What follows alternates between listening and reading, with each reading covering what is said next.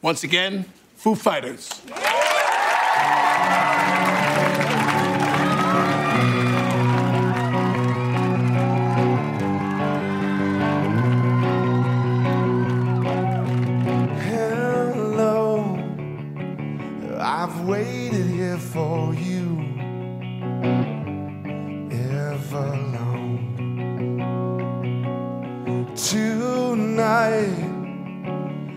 I throw myself into and out of the red, out of her head, she sang.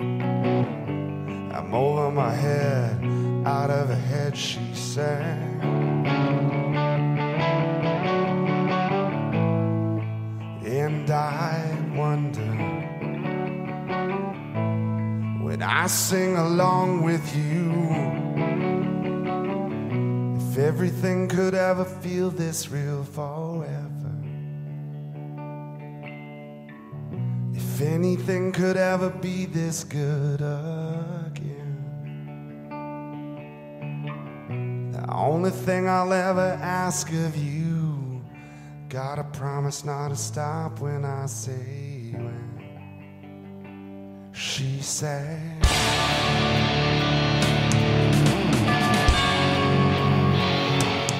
Es inevitable, ni en este programa que vive al margen de todo os vais a poder librar, librar del espíritu maldito de la Navidad.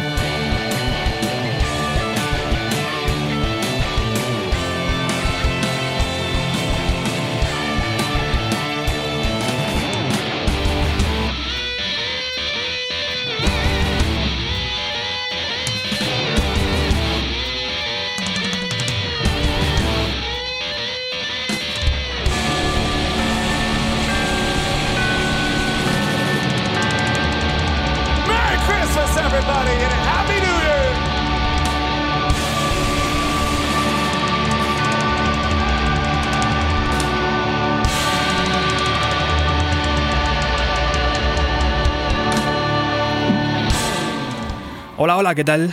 Yo no quería, pero es que el tío más majo del rock and roll, así le llaman muchos, visitó el programa Saturday Night Live e hizo lo que mejor saben hacer los americanos, vender su producto. Y hablando de vender, este programa está patrocinado, como sabéis, por Angus, Iván Gondo, Luis Ignacio Parada, Antonio Galeana y Johnny Moss. Ya son unos cuantos los que deciden apostar eh, por este programa. Ha sido un gran año para los Foo Fighters. Vamos a escuchar un tema más de ese programa del Saturday, Saturday Night Live. Ladies and gentlemen, Foo Fighters!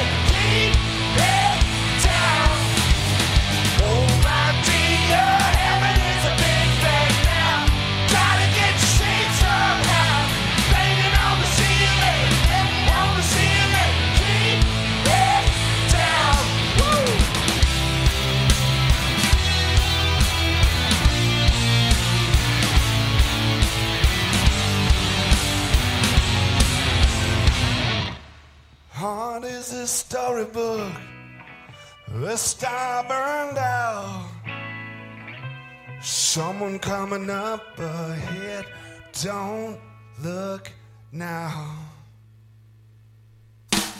Oh my dear, heaven is a big bang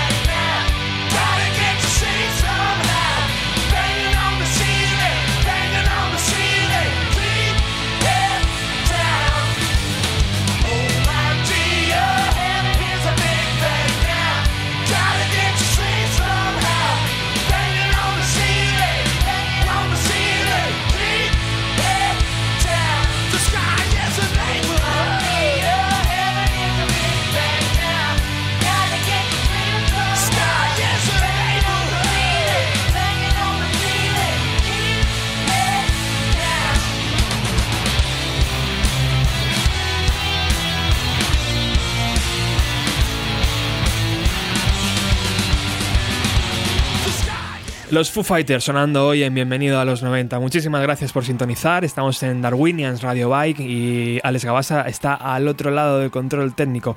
Bueno, creo que lo he dicho muchas veces en este programa. Sin aquellos locutores barra maestros musicales, la gente que vivíamos sin internet en los 90 nos hubiera resultado mucho, mucho más duro todo.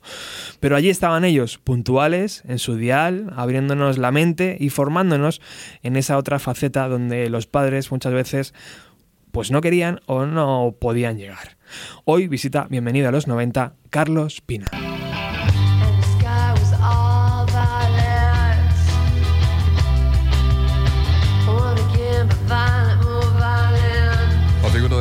Importante será para 1994 y toda la asistencia de festivales interesantísimos que hay alrededor de Europa.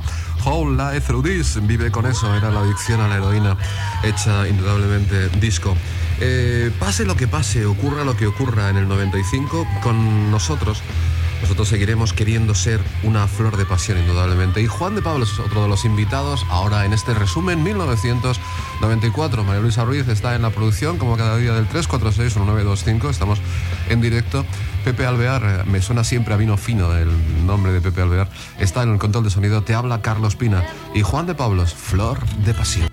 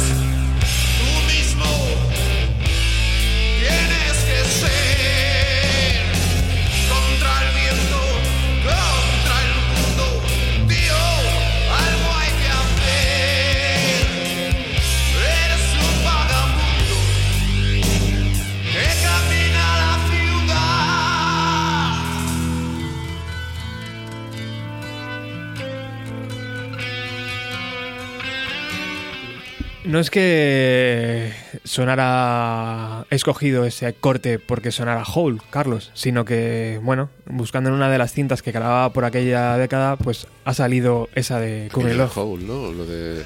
Esto era, un esto era un programa de fin de año, creo recordar. Que, Un especial que- 94, ¿no? En que empezaba ya, claro. Claro, y ahí reunía todos los programas de, de la cadena. Fue una propuesta que hice y mm, salió muy bonita. Y la verdad es que estuvo muy bien, mm, porque hablaba cada uno de su programa, los que querían y podían, y por horarios y tal. Y fue muy bonito. Bueno, ¿cómo estás? Lo primero. Pues bien, te agradezco mucho tu invitación y estoy encantado de estar aquí con Darwinian Radio y contigo. joder. Sí. Claro que sí, Roberto. Además, tú eres un viejo conocido ya de... Me ha sorprendido que te acordaras. más por vie- más que por joven que por viejo, pero eres conocido ya de... de- me, acordaba perfectamente, hombre, cuando tú venías allí a, Es increíble. a Radio 3. Sí, Es sí. increíble. Yo siempre, siempre lo he dicho a, a mis, a mis conocidos que tenía la suerte de, de- de- teníamos un grupo y, y teníamos la suerte de presentarle la maqueta a Carlos Pina y él te, te decía pues mira yo creo que esto es una cosa no sé qué siempre con mucho respeto pero era un verdadero placer ¿sabes? Hombre, a mí poder siempre me ha compartirlo contigo Claro, y, y te lo agradezco mucho. A mí siempre me ha gustado mucho eh, pues que la gente confiara en mí y que, que la gente de los grupos confiara en mí porque me, me parece que es que eso es importante. Es como si yo cuando empecé en la música pues voy a pedirle a alguien algo y me dice pues me trata mal, ¿no? Pues no, no lo concebiría. Entonces como yo no lo concibo y nunca lo he concebido, mm, por eso yo siempre he intentado... Y además te voy a decir una cosa. Tú fíjate, eh, con el programa de Radio 3 que empezó en el año 87, yo tuve la suerte de ser un programa, el primer programa de rock que iba para toda España. Perdón, no el primer programa de rock porque ya había habido algunos. Uno de los primeros programas en aquella etapa eh, en concebir la música rockera eh, de una manera muy abierta. Y entonces tuve la suerte de que al ser a nivel nacional y ser una época muy buena de venta de discos, etcétera, las compañías discográficas se volcaban conmigo y entonces ellos me traían los mejores artistas que había de rock en aquella época y gracias a eso eh, tenía un contacto casi diario con músicos de fuera. ¿Y sabes cómo eran los músicos de fuera? Como yo. En el sentido de, o sea, yo aprendí de ellos la amabilidad, saber estar, la tranquilidad. eh, cuando alguien te presentaba una maqueta, decir, bueno, a lo mejor no es la maqueta mejor que vosotros podéis hacer, podéis trabajarlo más. Entonces, eh, me enseñó tanto el hablar con Satriani, con Steve Vai, con, con muchísimos músicos, me enseñó tantísimo hablar con ellos y poder con- contactar, que aprendí a, pues no sé, lo normal, que es con las personas que hacen una, tienen una ilusión, pues ayudarles, ¿no? Todo lo que puedas, tanto a nivel pues, de radio, locutor, como a nivel de, de músicos, ¿no? Todo lo que yo pudiera, desde luego. Y ahora yo intento hacer lo mismo, porque es que no concibo otra forma de, de trabajar ni de actuar, ¿no? Nada más que ayudarse unos a otros y tal. Y no es que yo sea una persona muy buena, sino que es que creo que ahí es donde puedes sacar algo para ti en un- cuando lo necesites y viceversa, ¿no? Y la Exacto. gente ayu- y ayudar sobre todo, ¿no? Exacto. Hay un- muchos recuerdos. Cuando he puesto que, que esta semana visitabas el programa, enseguida mucha gente ha, ha puesto cosas positivas y creo que ese cariño que yo sentía cuando tú me abrías la puerta de la emisora y me dejabas estar allí y ver cómo se hacía un programa de radio, que para mí era fascinante, que mucha por eso mm, 10, 15 años después estábamos aquí sentados, porque yo veía aquello y decía, joder, es que es maravilloso, ¿no? Y lo único que no heredé es la voz. Que eh, la forma esa de comuni- Bueno, pero- comunicar tuya es eh, esa voz de, de Bueno, Constantino. Te lo agradezco. te lo agradezco mucho. Bueno, la verdad es que eh, te lo agradezco, pero mm, la voz no es lo importante. Lo importante es lo que dices, Exacto. yo creo. Eh, porque hay muchas personas que no tienen una gran voz y sin embargo transmiten muy bien y dicen cosas bonitas y cosas interesantes sobre todo. ¿no?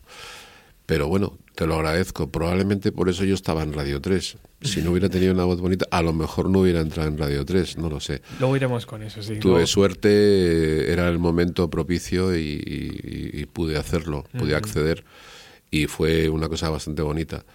pero no es verdad que mi voz es así, tal como es. Eh, pero no nunca me ha gustado. De hecho, al principio no me gustaba la voz porque no me gustaba escucharme como todo el mundo, que no le gusta escucharse. Eh, y de hecho prefiero no, no oírme mucho. Pero mm, Ni siquiera cantando. bueno, a no queda más remedio cuando grabas, tienes que oírte obligatoriamente.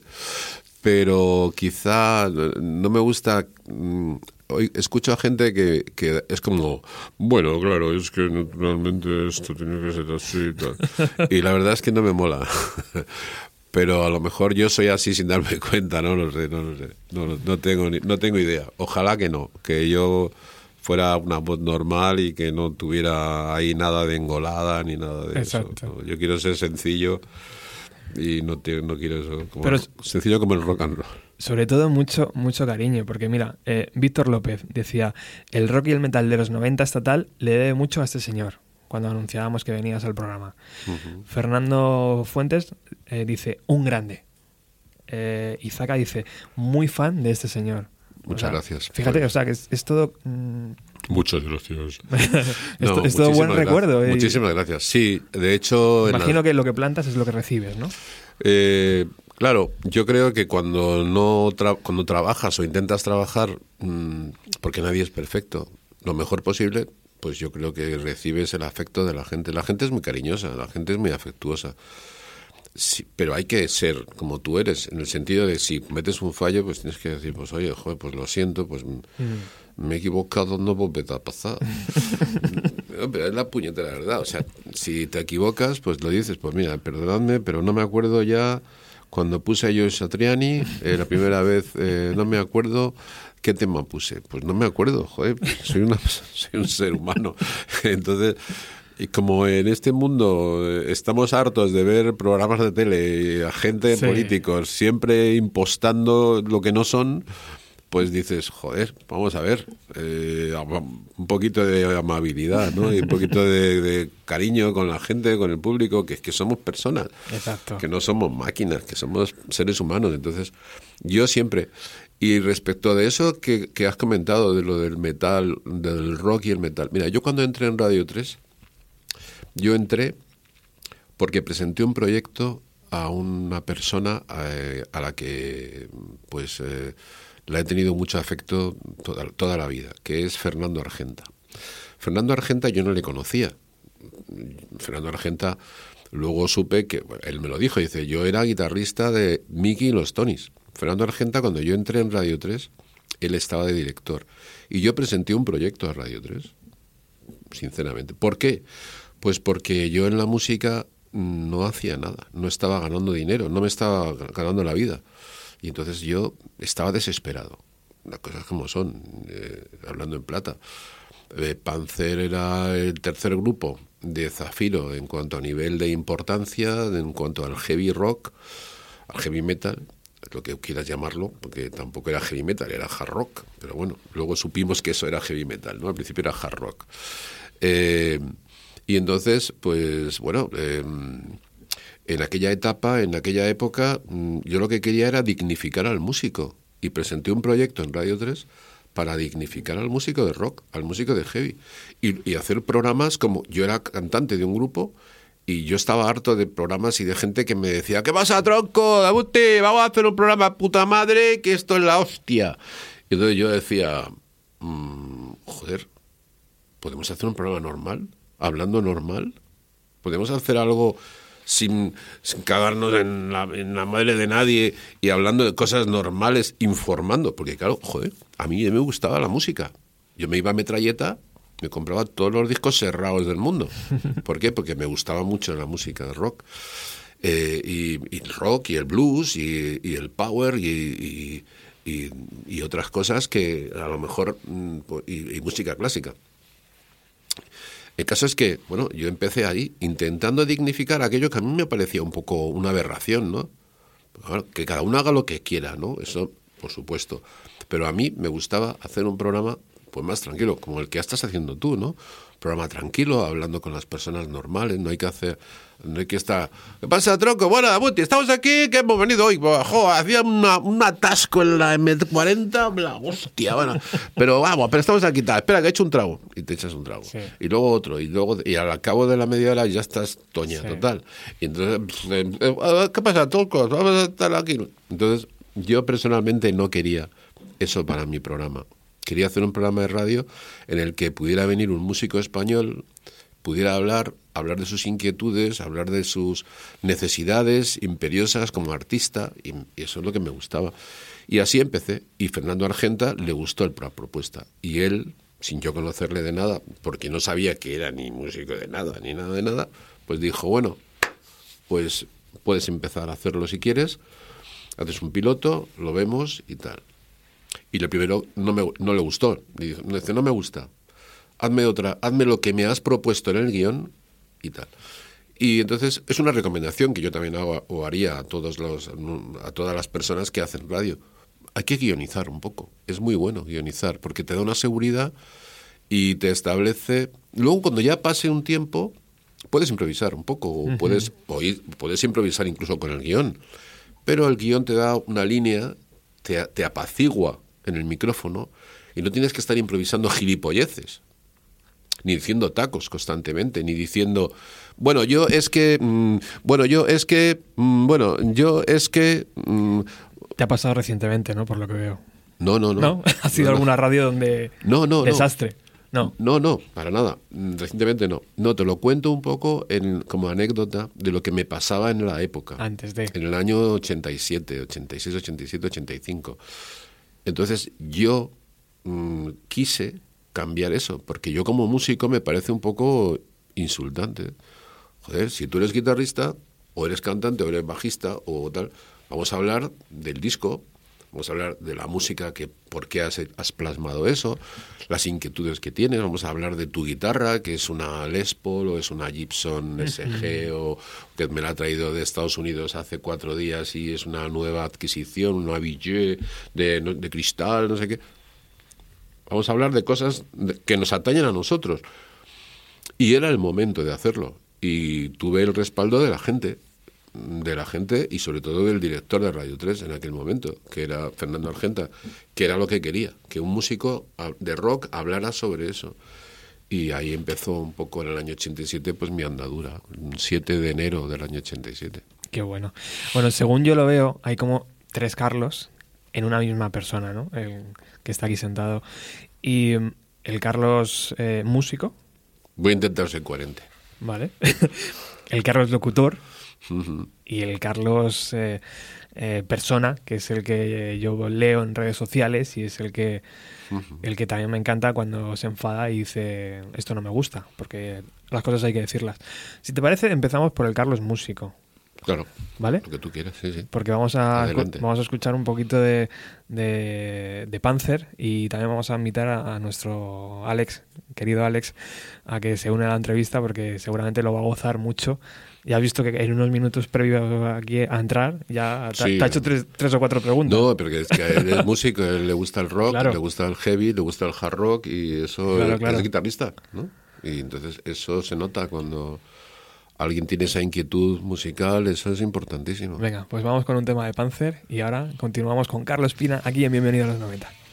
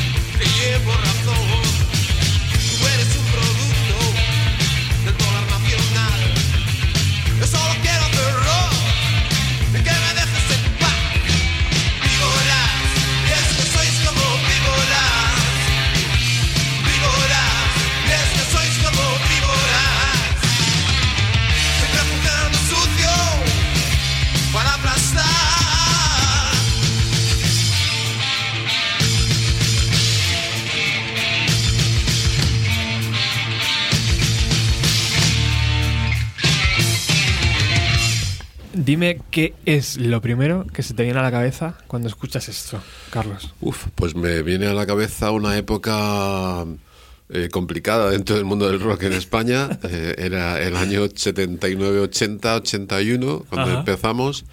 Y estos temas en que hablábamos de las putaditas que hacían, que te hacían, ¿no? Unos, unos chicos a otros, uno- unos músicos a otros y tal. Y en los festivales, cuando te decían, si tocas tú, no toco yo, y cosas de estas, ¿no? Que, que eso era muy normal siempre había sus más y sus menos. Cuando tocabas, te decían, vamos a tocar en Azuqueca de Henares, hay un festival, tocan cuatro grupos, eh, tal, tal, tal y Panzer. Y entonces te decían tal, pero el equipo lo va a poner fulanito.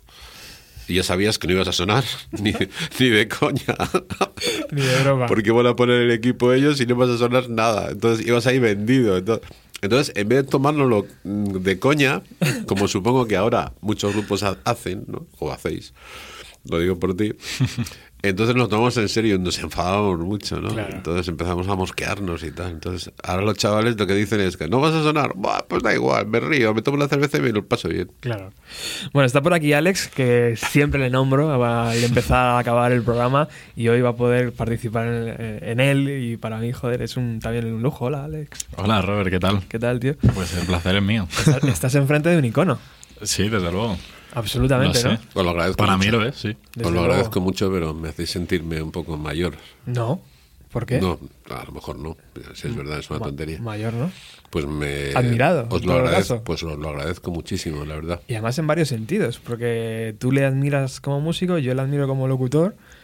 Si hubiera hecho pintura, también alguien le admiraría por pintar, que a lo mejor ha hecho pintura, no lo sé. No he hecho. Pinto, pero poco. Pinto poco.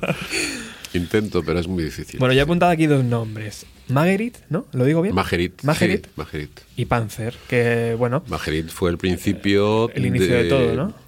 Bueno, hubo otra banda anterior, pero bueno, es lo típico que empiezas en bandas, te vas moviendo. Sí, realmente la, la, la- la importante fue Majerit. Majerit. Majerit, que era un grupo de rock sinfónico. Y que hace mm, relativamente pocos años habéis vuelto a editar algunas canciones, ¿no? En un LP o... Pues es que yo ya eso no lo, no lo controlo. Ah, ya no lo, se ha escapado, no lo se ha controlo. escapado de las eso, manos. de- Claro.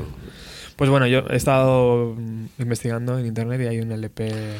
Creo que hay una cosa de estas, pero yo no sé si lo Sí. canto yo o si lo canta otra persona o no tengo ni idea, porque ni lo he oído ni Habrá que investigarlo entonces. no he tenido tampoco acceso a eso. No sé qué canciones son, si son en directo en alguna sesión. No he tenido acceso. Son esas cosas que sacan alguien Sí. de repente hace, de hace 25 años y Sí. que los ponen ahí Y libremente, ¿no? y, supongo que se lucrarán de ello, pero a mí yo no tengo ni... soci- ni Claro. la, la SGAE no me ha dicho nada, No me ha dado nada de dinero de eso, no me ha llegado ni un céntimo ni nada. Que últimamente ya la SGAE tampoco te llega nada. Y de Panzer te llega. Últimamente mm, tampoco. Todos los fines de año llega algo, pero a lo mejor eh, 20 euros o 30. Jo, fíjate, Sí, sí, no, es una, es una pena. claro. Alex, ¿qué tenemos que decir de, a la audiencia de, de Carlos? Para el que no le conozca, ¿qué podemos decir? Que es un. Toca algo- madera, toca madera. ¿Panzer fue qué? Pues, eh, pues Panzer ha sido una de las bandas de. mm, uno de los mayores exponentes del hard rock de este país en los años 80. Desde luego, vamos, yo es con lo que me he criado. Yo desde que entré en el hard rock y el heavy, eh, por lo menos en Nacional, es una de las cuatro bandas que más he escuchado y de mis favoritas, sin duda.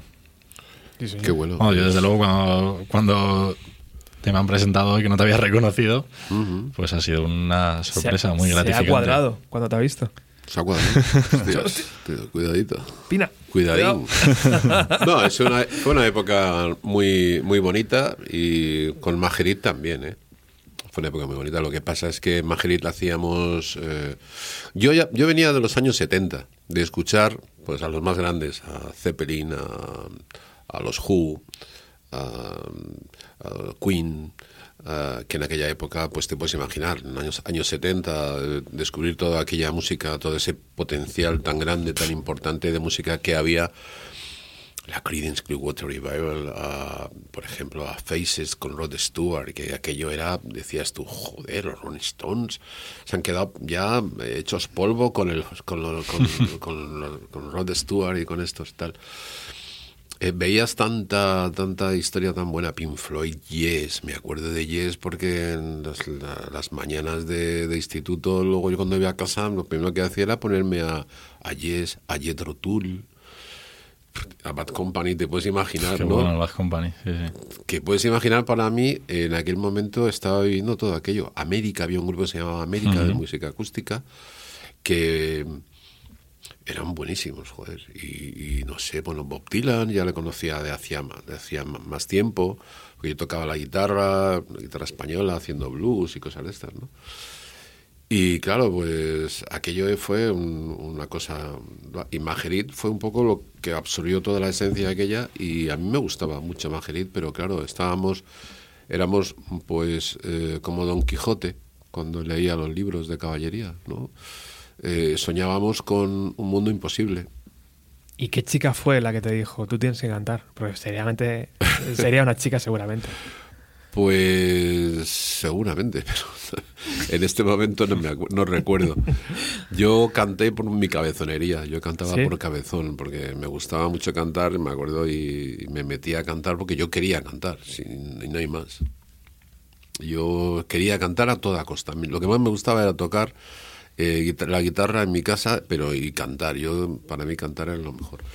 Y en nada me metí a cantante, que mi voz no es una voz eh, muy alta de tonalidad, es una voz más de medios bajos.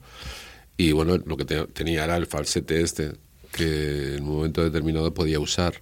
Y, Sí, eso te iba a decir que... y que ya no me, Realmente no me gusta. yo escucho Panzer y no, o sea, son, se nota que es una voz mm, Más grave. de timbre Más- medio grave, claro. pero bueno, también tiene sus cosas Sí, tiene un... agudas, sin es- llegar a ser tenor, ¿no? Pero- Claro, es medio grave, entonces esos medios eh, un poco utilizados más o menos bien, Claro. luego metías falsete para redondear y Exacto. claro, quedaba un poco aparente, pero tampoco es una voz muy alta, no es una voz más bien medio, Claro. medio bajo. Sí, bueno, a mí personalmente ese es el registro que más me gusta, porque para el hard rock, Low Gram de Foreigner, por ejemplo, pues se movería también en esos registros, que para mí son desde luego los más Los bonitos. más- Claro, ¿sabes qué pasa? Que también hay un, eh, un problema eh, y es cuando, bueno, ahora todos afinamos, eh, todos afinamos eh, con el afinador. En aquella época también por un motivo, porque yo tenía una, una, una armónica y la armónica había que tocar ahí bien y había que sonar, ¿no? Entonces teníamos que afinar al 440 Claro. pero eh, había grupos que no afinaban con el 440, sino afinaban a la tonalidad más o menos que le iba al cantante. Entonces mm, siempre cogían cantantes con la voz más alta. Entonces no les gustaban los cantantes con la voz media baja. Entonces, bueno, para hacer baladas a mí se me daban muy bien. Eh, baladas y canciones de medio tiempo con la voz así, pues se me daban bien. Y, y bueno, y, y era un poco lo que podía defender. Quizá ACDC podía haberlo hecho de falsete, pero no nada más. Pero, pero yo me acuerdo la primera vez que oía a Jordi, yo todavía no estaba con, con ningún grupo. Te hablo del año 69, probablemente, el primer disco de Jordi, 69, 70 o por ahí, o quizá un poco más, un poco después. Eh, yo no conocía prácticamente nada de la música de- española, nada más que Asfalto y algún grupo más. Y entonces eh, a mí mm, digo, joder, yo no puedo hacer esa música. Yo, eh, lo que luego después ha hecho en Brian Johnson con ACDC, yo no podía hacer eso, eso porque este- era desgañitarte todo el rato. ¿no? Y eso yo estaba en contra. A mí me gustaba más la onda de Peter Gabriel, ¿no? Un poco lo que hacía Genesis, es lo que hacía con en la época primera de Genesis, que era lo que más me... A mí me gustaba mucho la- el rock sinfónico y el progresivo. Eso me encantaba. Yes, Genesis, Pink Floyd, Jethro Tull, todo esto me gustaba bastante. ¿no? Era, era lo que más... Y luego me acuerdo que cuando ya eh, alguien, ya estábamos, ya nos metemos a... Como vemos que aquello de Majerit tampoco va a funcionar porque aquí yo no tenía ni pie ni cabeza, decidimos hacer un grupo de heavy. Eh, y, entonces, pues eh, nos juntamos tres del grupo, el batería, el teclista y yo, y dijimos, tío, aquí no hacemos nada. Esto ya... Pero claro, tú tienes afecto por la gente con la que estás trabajando, pero ya dices, bueno, ¿y qué hago, tío? Es que eh, yo tengo que seguir mi camino. Claro, esa gente se va a enfadar contigo. No te van a pagar ni un duro de lo que te deben y te debían, me debían cantidad de pasta, pero también ellos tuvieron que pagar el equipo que habíamos comprado, ¿no? Entiendo eso, ¿no? Eh, pero, y claro, pero tuvimos que irnos, entonces eh, cogimos un bajista que también quería hacer algo eh, diferente y, y hablamos con Javier Galvez, que era el manager de, por excelencia de los grupos de aquella época, y le dijimos, vamos a hacer esto, tú te enrollas y, y nos das trabajo, y dijo, pues claro, tío, venga, para adelante. Y entonces buscamos eh, la compañía de discos correspondiente y tuvimos suerte, mucha suerte. ¿Y el nombre, Carlos? El nombre es que como era la época de US, de Barón Rojo, pues alguien dijo Panzer Había que ir por ahí, ¿no? y dijeron "Pa- Panzer. Pero a mí personalmente el nombre nunca me ha gustado porque yo nunca he sido... De hecho, eh, en Euskadi no hemos tocado nunca. porque debían de pensar que éramos de derechas o algo de esto. Claro, claro. Nunca hemos tocado, muy, o a lo mejor alguna vez contada en algún sitio, pero yo nunca. Porque de- de- debieron de pensar que estos eran de... Pues ya es raro, ¿no? Porque con, con la tradición que hay en Euskadi de rock, una banda como vosotros que no haya Pues probablemente es por eso. Porque, es porque Panzer le sonaba a tanques alemanes nazis, Claro. Segunda Guerra Mundial, y dijeron, no, estos ni de coña. Es como Estirpe, ¿no? Como el grupo este, Estirpe. Si te fías de su nombre, a lo mejor dicen, hostias.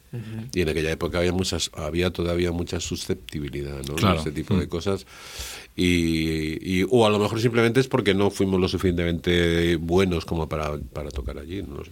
Antes de entrar en el estudio estaba hablando Alex con, con Carlos y le recordaba aquel concierto del 2010, ¿no? Sí, Mítico concierto donde el agua llegaba a la cintura, ¿no? sí, bueno, no tanto, pero vamos, en Murcia en agosto, eh, los días Donde anteriores- nunca llueve, Carlos. Donde nunca Claro, claro, llueve. Donde nunca llueve, pues fue terminar la actuación de Panzer. Y una chupa Y interesante. Y claro. el diluvio universal, sí. Me Sí, acuerdo sí, que sí. los que estábamos acampados eh, tuvieron que habilitarnos un, sido culpa de un polideportivo. Es que, es que- Eso se comentaba, pero, pero es que es el cambio, creído cambio climático. cosas. Es que ahora llueve, puede caer una buena en agosto perfectamente. Sí, una tormenta. O sea, no es. Si ninguna nosotros, seguro. No es, no es ninguna tontería, oye. Pues no, yo creo que tenían que llevarnos más a tocar por si yo, para que llueva, ¿no? Exacto. para que. ¿Hablamos con Mariano o qué? Yo creo que sí, que debería, lo bueno sería eso, ¿no? Eh, ¿Qué recuerdas de aquello, Carlos? De ese concierto del 2010. Me acuerdo que llamé a llamé al- a, este hombre, al, al rubio, a Marcos, y le dije, oye, tío, eh, hay posibilidades de lluvia y me dice, bah, tío, aquí nunca llueve. Y yo digo, ya, ya, nunca llueve, pero es que pone que el día ese llueve eh, allí, llueve en, donde, en, esa localidad. Y es- debe ser que estos nunca ven el ordenador, debe ser que las tecnologías nuevas para ellos no son- para yo, estoy todo el día enganchado, la verdad, porque me, me- me siento comunicado con todos y para esas cosas es importante, ¿no? Y le dije, pues va a caer la del pulpo y me dijo, nah, eso, eh, nada". Entonces yo de repente empezó a ponerse aquello oscuro como el, el día de, de- de Del la- Calderón, ¿no? Del, del- de, De los, los Stones. Stones. el día de los Stones, que estuve también, por cierto, aquella vez, pero tú no, porque No, tú eras muy no. En el pequeño. Calderón fue, ¿no? Eh, el Calderón. Yo no, pero es tan mítico que parece que he estado, Claro, tío. claro.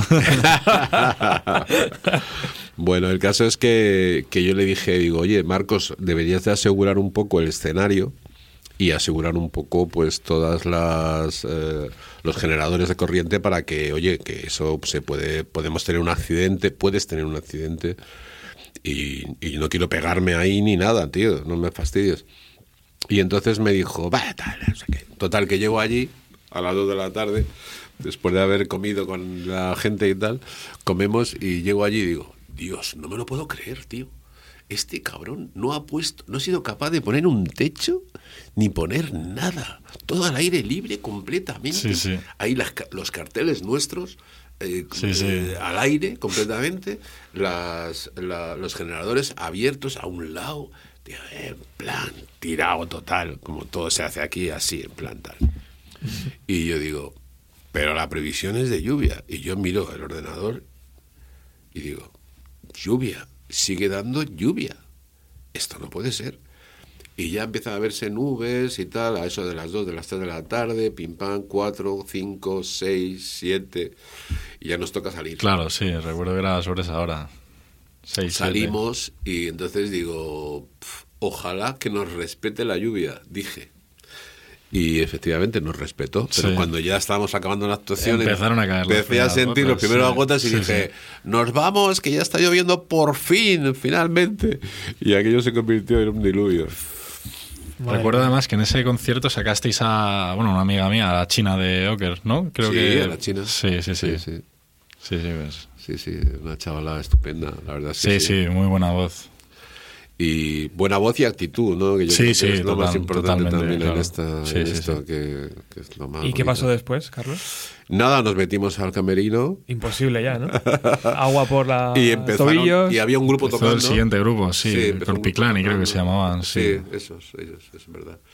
Y yo creo que tuvieron que dejarlo, ¿no? Porque estaban Sí, de- empapados ahí. sí, eh, fue ahí cuando se cancelaron las O sea, que el actuaciones. grupo que estaba tocando eran Fíjate. ellos, no nosotros. Claro, sí, sí, sí. Sin embargo, a nosotros, como había muchas ganas de darnos caña, pues algún algún chico pues nos puso ahí como muy mal y tal. Que fatal, nuestra actuación fue horrible, que cantábamos muy mal, que lo peor, lo peor, lo peor. Pero ¿Y fue realmente así, Alex, o no? No, no, vamos, yo cada vez que les he visto lo he disfrutado, vamos. Pero, ¿Qué va a decir aquí delante de ti? Lo que voy a decir porque es la verdad, yo soy fan de grupos Te lo también de agradezco, los pero- viejos y, y te lo sé agradezco- criticar los Te lo agradezco porque además hubo una persona que me dijo, dice, estás, estás bien, pero te falta, te falta eh, energía y tal, no sé qué. Y yo le dije, digo, bueno, mira, yo es que he venido de un problema familiar y tal, y a lo mejor se nota eso, ¿no? Que yo, pues ahora, pues no tengo a lo mejor tantas ganas de tal, sino que me parece... No era eso realmente. Realmente lo que pasa es que cuando estás tocando en directo, cuando ya tienes una experiencia de tocar en directo, mm, te fijas en todo, ¿no? Te fijas en el equipo técnico, te fijas en las posibilidades que hay de sonar bien, te fijas eh, cómo se comportan contigo, el entorno y todo esto. Y todo eso te va, mm, lo vas eh, mimetizando en, eh, en tu foro interno, ¿no? De tal manera que cuando sales a tocar, si todo el entorno ha estado correcto, pues tú vas a estar feliz.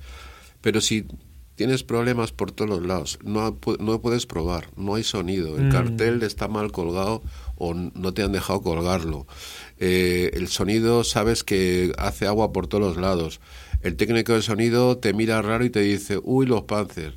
Dices tú, joder, esto va a ser una hecatombe. Esto Mejor no vengo, Una sí. mierda, mejor Claro. no tenía ni que haber venido. Exacto. Y eso a mí me pasa, ¿eh? sinceramente. Y me pasa ya desde hace, desde hace unos años a esta parte. Antes no me pasaba. Antes salía y me daba igual. Pero ahora no. Ahora me gusta que, eh, que esté todo bien hecho. Me gusta que el sonido tenga un sonido en condiciones. Me gusta que...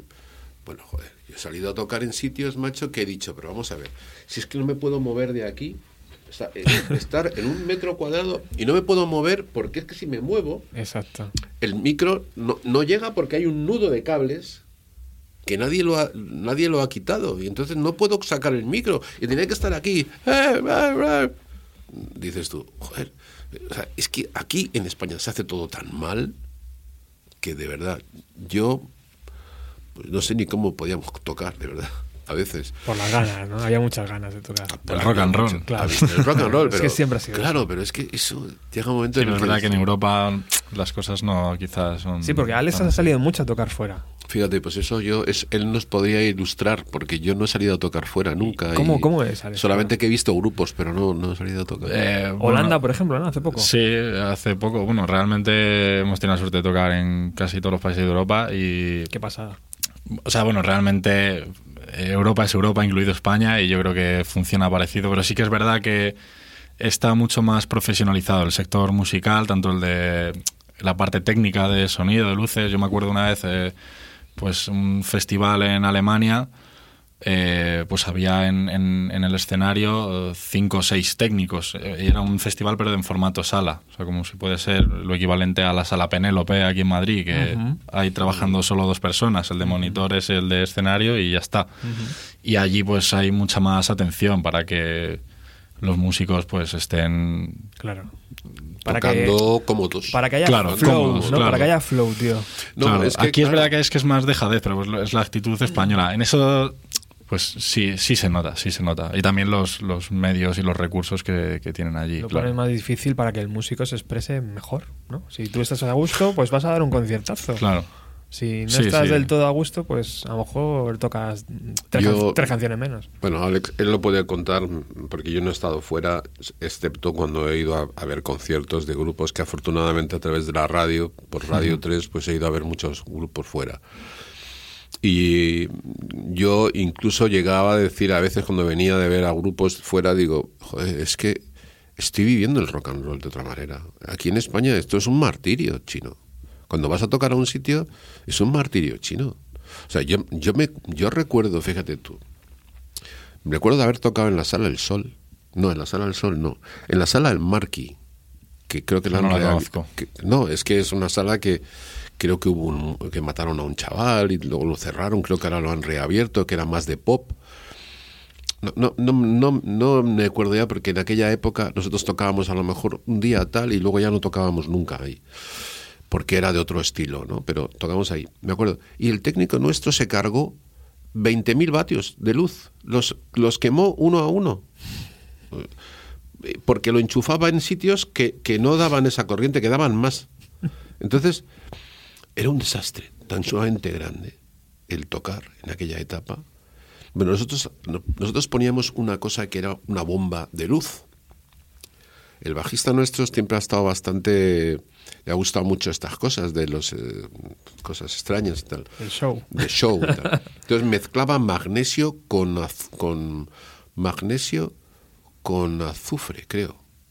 Puede ser una cosa de estas. Bueno, mezclaba las dos cosas. Las compraba en una, en una armería. Tú fíjate. Hostia. Que esto es, esto es como una bomba, casi es una bomba. Bueno, va con el nombre.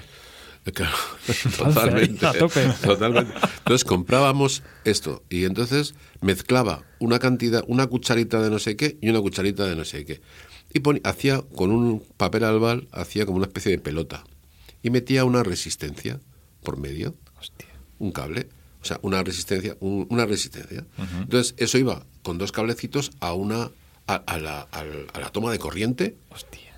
y claro, ¿qué pasaba con eso? Se calentaba a tope. que que eso lo metían allí Pumba. y hacía porque claro la resistencia en cuanto cogía un poco de temperatura aquello pegaba un estruendo un pedo y era muy bonito pero se iba la luz claro porque hacía un cortocircuito entonces tenía que estar el técnico ojo a visor para cuando se fuera la luz rápidamente dar al automático Claro. y a lo mejor el automático estaba a 20 metros allí. Tenía que quitarlo y irse para allá. Entonces, esos, esos 20 metros que el tío recorría, tú no podías hacer nada. Hasta que ya metía la luz y tú ya. ¿Cómo estáis? ¿Cómo estáis? O sea, había un, un desfase. Fíjate. Nos mira con cara como diciendo. eh, ¿Estáis locos? Estáis locos, totalmente. No, Es increíble. Pero eso, eso nos pasó hasta en el Legaleo. El, la- el primer disco que grabamos en directo en el Legaleo nos pasó eso también. eh, con, la- con- con las bombas. Las bombas han sido siempre un- una cosa bastante arraigada. Tú fíjate qué fácil hubiera sido haber comprado una batería de coche, que hubiera sido lo mismo. Lo haces, lo pones, pim, pero la desidia. De forma autónoma, donde La no ha- desidia. Bueno, yo de hecho me pegué una, una hostia en el día de, de la actuación de la primera grabación que hicimos allí en el Legalio de Leganés, que casi un tema lo hice en el suelo, de cuclillas, así, bueno, sentado en el suelo, ¿no? Como para que no se me viera, que me había dado un hostiazo, pero por el hielo seco, que era otra. En aquella época, el hielo seco, pues era un pedazo de hielo, un pedazo de cuadrilátero de hielo que habías metido en, en- en agua Para el, el humo, ¿no? para Este- hacer el sí, humo sí, sí. y aquel humo se traducía en agua. Sí. Que se desliz- te deslizabas, que te dabas unas hostias impresionantes. Hostia. Cuando era madera, el, el suelo era madera, se tragaba el agua y no pasaba nada, pero cuando eso era un suelo que no absorbía el agua, Patinazo. pues patinazo fijo, y entonces eh, ahí siempre había más y Claro, menos. visualmente es muy bonito, yo lo sé. Era ¿no? muy Pero- bonito. era- era la sí, leche, sí. tío. Además que decías, joder, qué bien, porque las máquinas que te ponían a veces te hacían daño, me picaban mucho. Me acuerdo en televisión española Sí, que cuando yo lo he oído a más cantantes, que todas esas afectan a la garganta. Te claro. pican mucho. Como el aire acondicionado, ¿no? Y todas las historias estas. Sí, eh, aquello más, porque eran, no sé qué serían, que te picaba mucho la, la garganta. Oye, tu bajista, Carlos, no trabajará en el hormiguero, ¿no? Ahora. Claro, todo esto que estás haciendo, tío, de mezclar el hielo. Ojalá Eso es lo que hace Pablo Motos ahora, tío. Claro, claro. Ojalá hubiera trabajado mucho en, en- Fíjate. en estos programas, porque entonces lo hubiéramos hecho todo muy bien. Porque Claro. me acuerdo una vez que estuvimos tocando en Móstoles y, y- e hic- este hombre hizo unas bombas tan grandes que se cargó toda la megafonía de todos los, los grupos que había. La madre que me parió, tío. Y, y, entonces, y claro, afortunadamente no hemos tenido que pagarlo, eso, los pobres, los grupos, todos lo asumieron ellos, ¿no? Pero eso fue cosa nuestra, ¿no? Joder. Joder, tío, menuda ruina lo de las bombas. Y luego eh, Bellavestia copiaron lo de las bombas y me acuerdo que el vocalista, eh, pobre hombre, eh, y estalló una bomba encima de él y se tuvo Oh, que ir, se tuvo hostia. que ir, se tuvo que ir porque se quemó, se abrasó. Pobrecillo. De hecho, yo me abrasé también con una Joder. bomba y tuve aquí una super ampolla de una quemadura de primer grado. Fíjate. Sí, no, son cosas que no. Como la actitud es esa de hacer cosas y que ya está, pues no, no había más, más. Hay una masterclass en YouTube, en YouTube eh, de, Carlos hablando sobre la facilidad o la complejidad de cantar, de cambiar los tonos, de cambiar las afinaciones. Yo lo recomiendo a la gente eh, a, que lo escuche porque es una hora y, bueno, escuchar a Carlos, mira, llevamos 55 minutos y es una gozada. Y, mm, quería, esto venía porque eh, no sé si... eh, se me ha ido, tío. Se me ha ido. No, mira. Este- quería decir esto por algo. tío. Lo de, lo de, lo de, lo de eso de las tonalidades Sí. que decías, eh, que, que De lo las afinaciones y todo eso. Eso fue una, una especie de, de charla que, pues, que estuve en Cádiz hablando de esto eh, y la verdad es que mm, a casi nadie le interesó aquella charla, ¿no? Porque las cosas técnicas tampoco le interesan demasiado Ya. a la gente, ¿no? Porque son cosas como muy así. A la gente le gusta, le gusta más el cachondeo. Ya he cogido el hilo otra vez. Eso, es lo que yo pretendía. Muchas que- gracias. que Quería, quería preguntarle a Alex, ¿por qué en el mundo de el mundo de la música, ¿no? En el mundo del heavy, ni- ¿por qué en el mundo de la música, tío, no recurrimos a esta gente que, que ha pasado por todo esto más, tío? Porque, joder, ellos han vivido muchas cosas, ¿no? Y de repente, como que nos olvidamos del pasado, rápidamente. Y no, si están accesibles. Mm, Vamos a preguntarles, vamos a hablar con ellos, vamos a saber su opinión. Pero parece que no se hace. Sí, sí, sí. O sea, pero yo personalmente es- sí, porque Bueno, tú trabajas mis referencias son casi todo lo de lo de antaño y para mí lo- mis referentes pues es gente como A lo mejor se hace, Carlos, no lo sé. A lo mejor hay mucha gente que te, que te da la brasa y te pregunta. No, No lo sé. me, no, Me da la impresión que no. no, yo. Y no sé por qué. Bueno, porque supongo que tampoco hay comunicación entre los músicos. Además, los músicos tenemos un problema. Los músicos de rock en España tienen un problema y es que ¿El ego o qué? eh, sí, eh, yo creo que muchas personas se piensan que, que van a ser estrellas del rock y eso. Y es un mundo tan sumamente limitado que lo más que vas a hacer es eh, estrella de tu casa o De tu- de tu círculo, de tu círculo. Sí. Para ser una estrella de rock hay que tener un mercado, tienes que tener un nego- hay, tiene que haber un nicho de negocio que aquí en España no hay, no existe. Entonces, eh, yo, pues a muchas personas que, con las que hablo me dicen, tal, sé qué, digo, joder, has hecho un disco realmente bueno, pero sinceramente, o sea, vete a Estados Unidos, vete a Inglaterra. En Inglaterra no te vas a comer una rosca, vete a Alemania, vete a otro sitio, vete a Noruega, vete a Finlandia, intenta ver qué, qué haces por ahí y tal. La prueba tienes que tú estás- dices que estás tocando más fuera que aquí, ¿no? Sí, nosotros tocamos fundamentalmente fuera. También, también tocamos, pero Pero eso es porque está claro, yo creo, no sé, a lo mejor me equivoco, pero porque aquí no hay mercado para el rock. No, no, no, claro. O sea, es que España yo- tiene una situación muy concreta. Cultural, muy concreta. Claro, es que a eso cuando me, me preguntabas antes lo de cuál es la situación allí musical o si hay mucha diferencia en, en cuanto a los conciertos, yo es que creo que fundamentalmente, no en toda Europa, pero hombre, sí se nota claramente que en Inglaterra, en Alemania, Francia, los grandes países, eh, han tenido una cultura musical más potente. Entonces la cultura del espectáculo, de, de los shows, de los conciertos, está mucho más potenciada. Aquí, pues entre todo lo que se ha recortado en cultura y en demás, sumado a que pues hombre, Inglaterra ha tenido a los Beatles, a los Rolling, o sea, cosas que han participado mucho en la economía y que forma parte de la economía de un país que en España pues no, entonces son una serie de cosas que claro que hace que en España y concretamente en el rock y más en el, en el hard rock quizás en música que ya ha pasado esa moda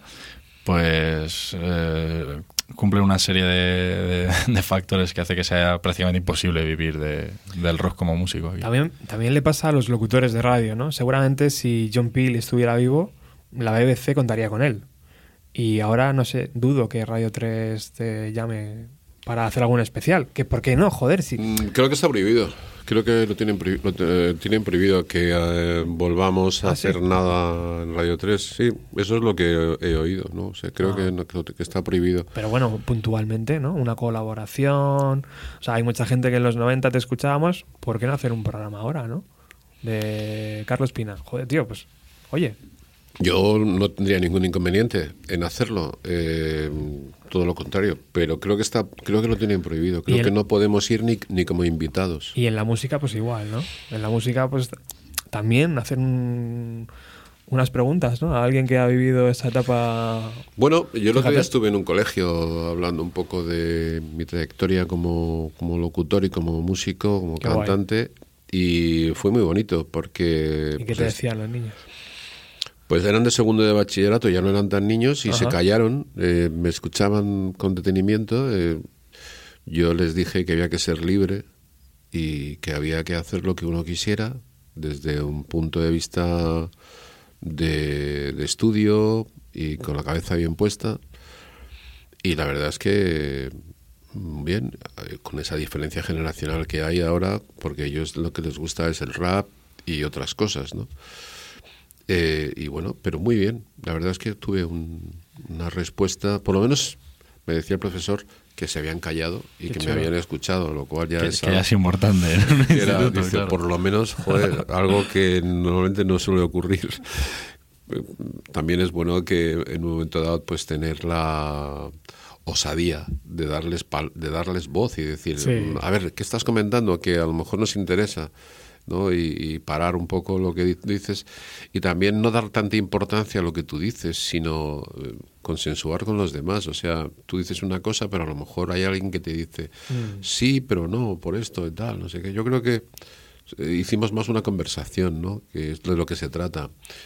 Y, pero un poco redundando en lo que tú has comentado anteriormente, yo creo, creo que España es un país que no es que no haya presupuestos para la cultura, yo creo que es que es un país que no es libre. Yo pienso que, que estamos, es- los políticos están instalados en la cultura de una democracia, bajo mi punto de vista, obsoleta, que salió de la época de Unión de Centro Democrático, que, que es, aquel hombre hizo una obra importante para que España ya saliera de la dictadura, etcétera, etcétera. Por supuesto, hay que reconocerlo todo, ¿no? Pero yo noto que seguimos todavía con, con cierto veto a, a- a la realización personal de, las, de- de- de- de la gente, ¿no? Entonces, como que se intenta vetar todo lo que es joven, todo lo que es inquietud, todo lo que es así, joder. No, no te puedes salir de aquí. La ley es la ley.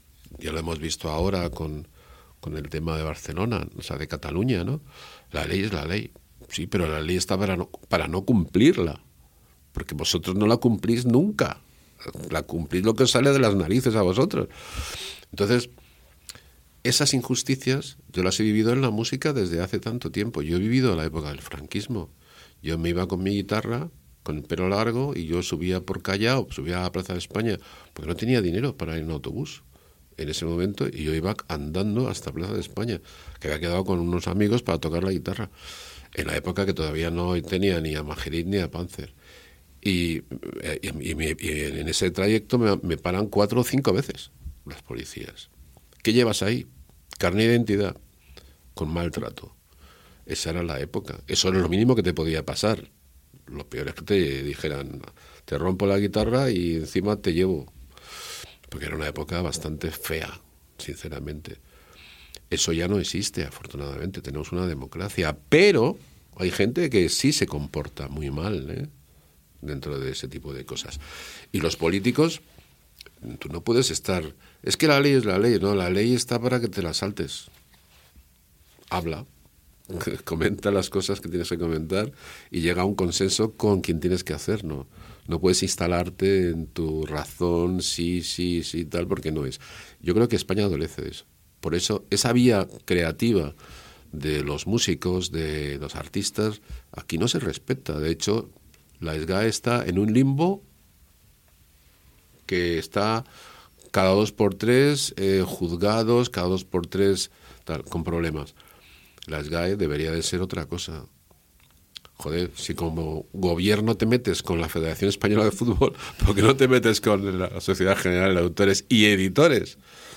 ¿Por qué no? O sea, ¿por qué unas cosas y otras cosas no? ¿no? Entonces, vamos a consensuarlo y hacer las cosas bien desde un principio. Y yo creo que aquí nunca se han hecho bien. Por eso, el rock en un momento determinado, la movida madrileña, esa movida madrileña la causó el rock. O sea, pasa que Eso, eso es lo que yo siempre he opinado, ¿no? Que se da una cara de la movida madrileña, pero que luego, era el rock, claro, era el rock. Es que O sea, nosotros estábamos en un local de ensayo, yo no era todavía ni Majerín ni nada, se llamaba Costura Fuerte el grupo, y estuve con ellos un día, pero tenía otros grupos más, y me acuerdo que fuimos al Ateneo Libertario, que es donde estaba Alaska y los Pegamoides, y pasamos al local de ella, porque estábamos al lado todos, y vimos a esto y decimos, joder, Dios, no puede ser, macho, que esta tía es mala, pero mala de narices, o sea, y la música que hace en este grupo es malísimo, y esto es horrible. Claro, luego eh, cuatro locutores le dan eh, eh, un poco Totalmente. de pie a todo esto porque les mola la ñoñez de decir, ay, esto me mola, tronco, esto mola que te cagas. Eh, estos melenudos no me interesan porque estos son de Bad Company y a mí yo no hablo inglés y a mí eh, eso no me gusta. Y entonces te dejan a un lado. Pero la movida madrileña, joder, y además, vamos, yo- estaba New. Estaba, bueno, José Claro. Carlos Molina estaba cantando con, con, eh, con Rosendo.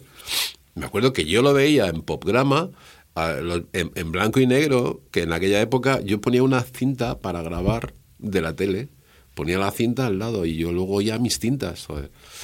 Y, claro, dices tú, bueno, eh, aquello era real. La movida madrileña la empezaron José Carlos Molina con Ñu, o bueno, anteriormente con Rosendo, Rosendo, ahí estaban eh, Iceberg, eh, eh, había un montón de gente que participó en eso.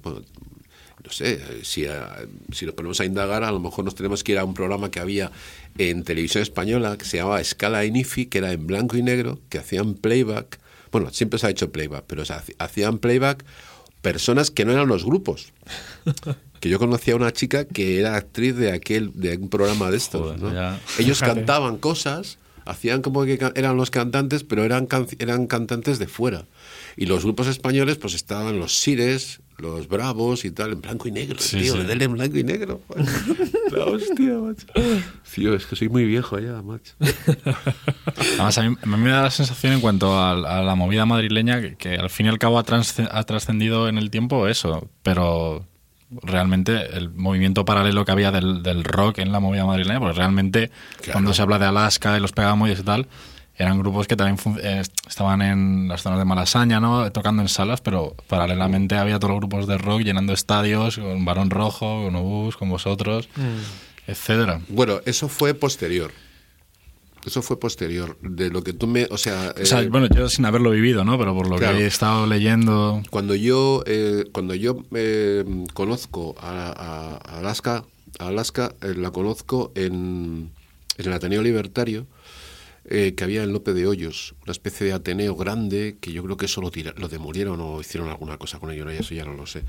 Era un sitio como muy desangelado, totalmente como una casa ocupada, grandísima, muy bonita, espectacular, donde había locales, una gran escalera, me acuerdo, y donde había unos locales y la gente ensayaba ahí. Y ahí yo vi a estos haciendo "Ah, uh, ah, uh", y decíamos, joder, qué malos son, vámonos. Y nos íbamos del local porque aquellos no aguantaban. Era la época en la que te metías en el local de cualquiera, ¿no? Y entonces nosotros hacíamos lo nuestro, que nosotros nos gustaban Bad Company, nos gustaban los grupos clásicos de ahora ya, de, de aquella, de aquella época, pero y oíamos aquello y nos parecía demencial. Eh, siempre hemos ido a la par, el rock con el pop. Pero el que dijeron, ah, la movida madrileña, el pop, porque era lo más fácil para la gente mayor. Claro. Era lo menos salvaje. Claro, cuando la, ge- sí, pero si me ha Y pasado a mí en Radio 3, políticamente también, ¿no? Claro, si me ha un- pasado a mí en Radio 3, que yo en Radio 3 cuando entré, Claro. en el año 87, también miraban como diciendo, joder, un heavy aquí. ¿Qué, qué es esto, no? Pues eh, tú fíjate, en aquella época, cuando nosotros empezábamos, con Ala- cuando Alaska empezó, que era una niña, era una cría, bueno, éramos todos unos críos. Yo tendría, yo qué sé, pues 17 años o por ahí, 16, 17, 18. Pues con pelo largo éramos, fíjate, época franquista, pelo largo, mm, criminal, eras el criminal de guerra. Claro, claro. O sea, eh, te tenían ahí enfilado. Entonces, claro, cuando ya llega Tierno Galván y todos estos, pues sí, más movida madrileña, al loro, no sé qué, el que no esté colocado que se coloque, y las tonterías estas que el hombre este dijo, porque alguien le debe decir, tú di esto, que esto se, se- que vas a calar en, en el pueblo. Y entonces, pobre- pobrecillo, tiene que haberle dejado que hubiera dicho lo que él quisiera, ¿no? No esa gilipollez. El caso es que al final, la movida madrileña de los popis, que nosotros llamábamos, estaba lógicamente afianzada de todo el rock que había entre, Claro. en, en- eso. Estaba Burnin, ya llevaban, Claro. ya estaban Burnin ahí dando caña, y los Burnin eran, eran glam, ¿eh? era glam, era música glam. Ellos se disfrazaban de mujeres. ¿eh? Yo, yo debuté con ellos con- en un colegio de monjas. Cuando yo les vi a ellos salir al escenario, y no los había visto nunca, yo flipaba. O sea, parecía un burdel aquello, macho Qué bueno. y ellas ellos estaban haciendo rock en esa época entonces bueno la movida viene porque había debajo una buena consistencia de rock de gente rockera Hemos pasado mm, por el Carlos Músico, hemos pasado por La Movida, hemos pasado por Panzer, por Magerit, por muchísimas cosas, pero no hemos pasado todavía por el Carlos Locutor. Y eso me interesa mucho. Y queda no queda mucho de programa, ¿eh?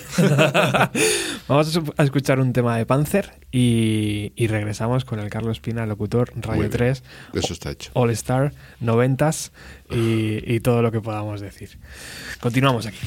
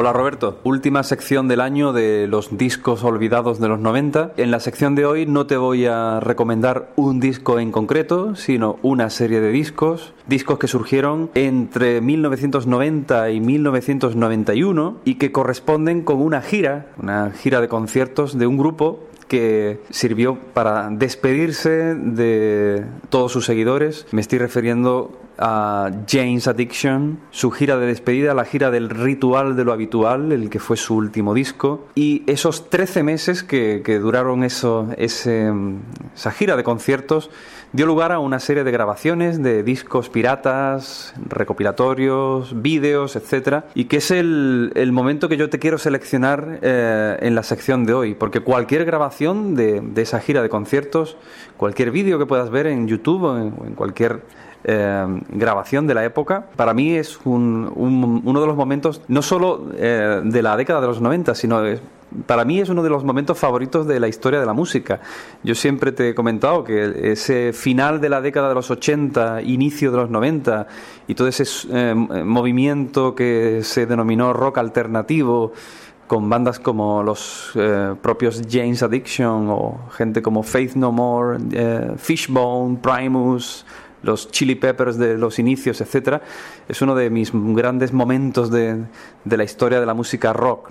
Y toda esa época tuvo como colofón esta, esta gira de James Addiction que supuso su, su despedida y que, bueno, eh, aquí en España tuvo un, un- una parada, un, concierto en abril, creo que fue en abril del 91, en una sala de Madrid, en la sala, creo que se llamaba Universal, que ya me parece que no existe. Esto viene a colación del invitado que tienes hoy en, en el programa, el señor Carlos Pina, porque recuerdo que él presentó para Radio 3 esa actuación de James Addiction en Madrid en la primavera del año 91 y bueno, aprovecho eh, para preguntarle qué recuerda de, de esa, de esa actuación que, que se vivió en esa sala madrileña, un momento para mí histórico de, de la música rock en nuestro país, la actuación de James Addiction dentro de su gira del ritual de lo habitual. Tuvo que ser un momento mágico. No te voy a recomendar, como digo, un disco en concreto, pero mm, ellos recopilaron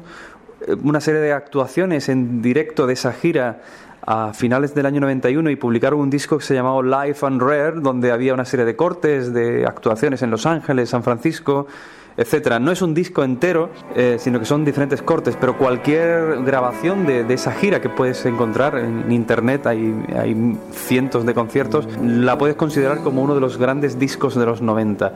Yo te he seleccionado un tema que se llama The Enchanted, de su disco Ritual de lo Habitual, en una actuación que ofrecieron en la ciudad de Milán en noviembre de 1990. Esta actuación se puede ver perfectamente en YouTube y bueno, mm, sobran las palabras, ¿no? Yo te dejo con la música de James Addiction, aprovecho para saludar a Carlos Pina y a desearte unas felices fiestas y una buena entrada de año 2018 a ti y a toda tu distinguida audiencia. Así que te saluda un amigo desde Sevilla, Roberto, nos vemos pronto, un abrazo.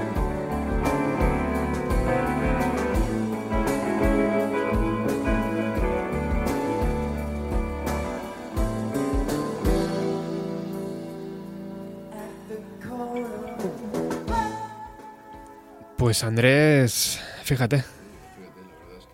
James Addiction, la verdad es que fue una auténtica maravilla. Yo eh, perseguí mucho desde el primer disco a- al grupo y porque era pues eh, era ese motivo por el cual yo mm, quería poner música en la radio porque quería mostrar un, un abanico de posibilidades uno de ellos era James Addiction indudablemente Ritual de lo habitual fue una la bomba era era abrirse a, a sonidos totalmente nuevos y mm, cuando estuvo allí tocando, pues sé que bebió vino, mucho vino.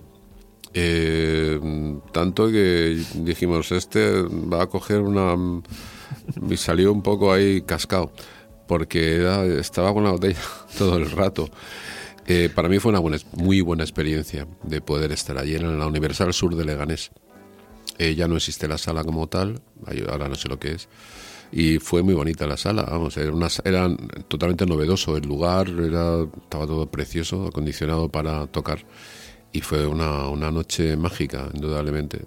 Y recuerdo de él estar en camerinos, saludarle, eh, tomarme unas cervezas, estar en el locutorio para transmitirlo. Eh, era la época en la que todavía no había demasiada experiencia en, los, en transmisión de conciertos porque todavía nos habían dado demasiados. Eh, el nerviosismo de hacerlo lo mejor posible, como siempre, pero sobre todo la música, que era lo- la, la clave, es que suene la música, ¿no? porque a mí interrumpirla no es una cosa que me guste demasiado.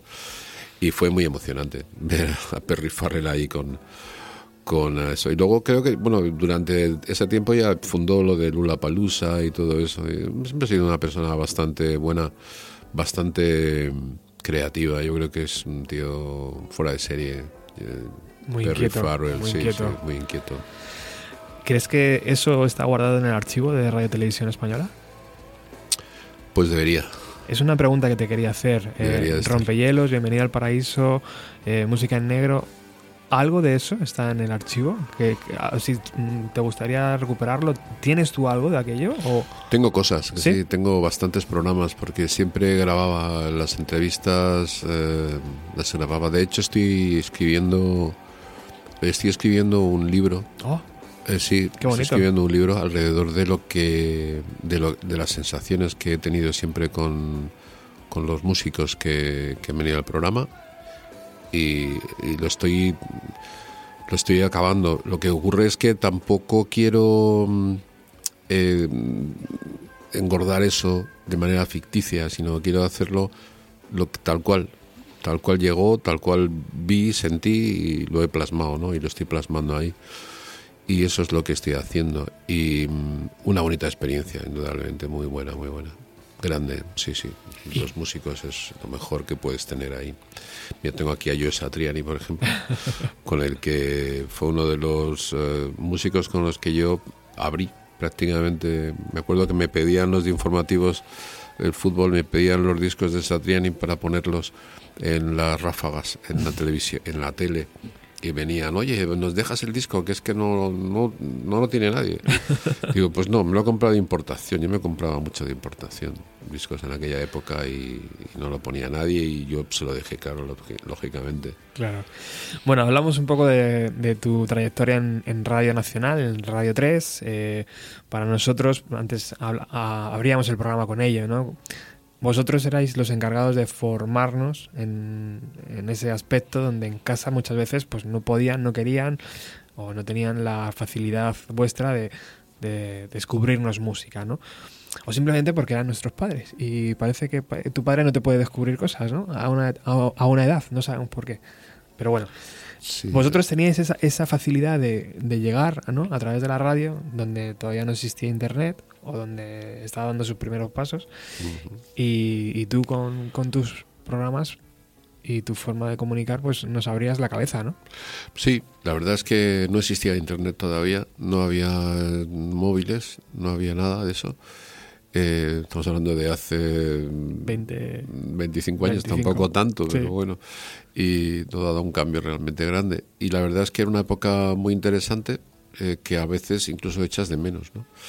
Y sí, la facilidad para llegar a vosotros a- o a la gente un poco más... eh, con- yo creo que la facilidad para llegar a gente con inquietud.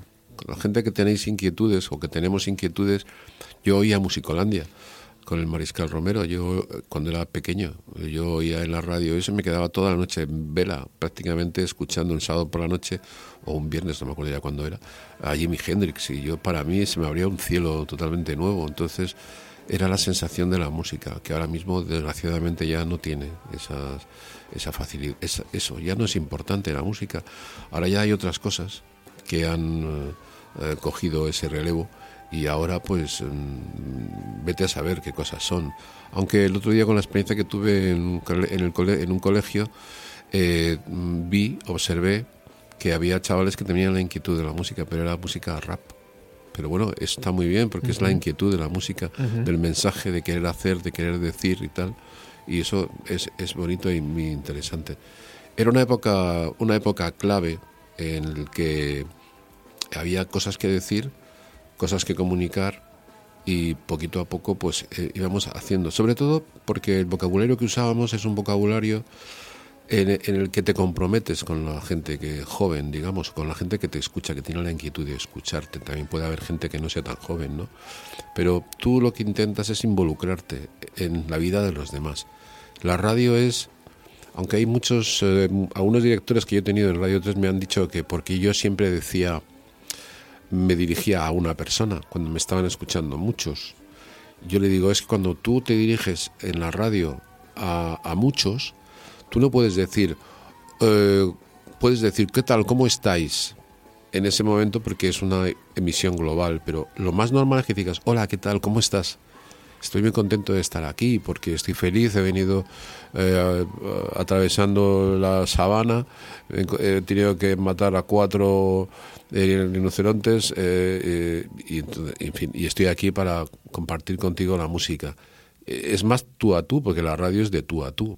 No es tienes que estoy con vosotros aquí, estoy compartiendo esta radio porque vosotros sois geniales y no sé qué tal, pues no pues es un poco sí, pero no tiene no tiene razón de ser, es es más a tú, tú a tú. Entonces, cuando te diriges a una persona, esa persona se ve ve que lo que tú estás haciendo, lo que estás diciendo estás comprometido con lo que él piensa, porque en ese momento estás intentando construir algo, algo construir algo construible eh, y, y- y que sea bonito alrededor de la comunicación, ¿no? Es decir, mensajes agradables, mensajes que tengan, eh, digamos, que estén basados en algo interesante, ¿no? Para que para la gente. Entonces, cuando les das a elegir, le dices, hablas de música, le dices, pues mira, este es un disco que he comprado en Estados Unidos, que estuve antes de ayer, o que me han mandado por correo porque he visto, pero quiero que lo escuches con detenimiento porque la producción no tiene nada que ver con lo que hasta ahora hemos hecho y esto es mm, eh, fantástico y lo pones una vez, eh, escuchas otra música y claro, llega un momento que dices, bueno, este tío está poniendo aquí unas músicas que yo no las oigo en ningún lado. Como yo ahora no oigo, no oigo nada bueno en, en las radios.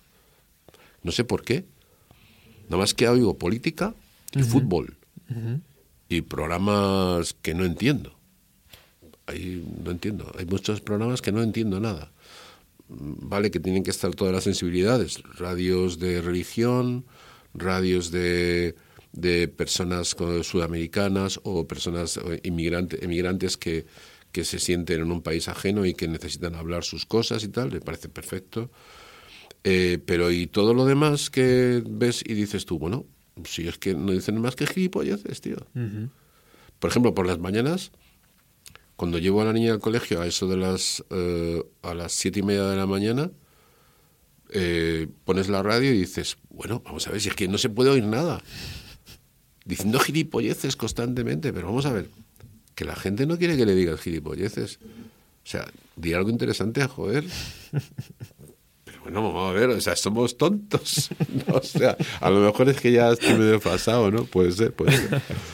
Pero me, ya. me da la impresión que, volviendo a esos primeros años de, de Radio 3, eh, donde estabas tú, seguramente ese pico fue el mayor pico de audiencia ¿no? que ha tenido Radio 3 en los 90, ¿no? O sea, cuando la música también despegó eh, y... Bueno, eh, como yo nunca me he creído mucho lo de las audiencias, porque el Estudio General de Medios, alguien me, me comentó una vez, me dijo que eso se hacía eh, por índice de población, que no se hacía.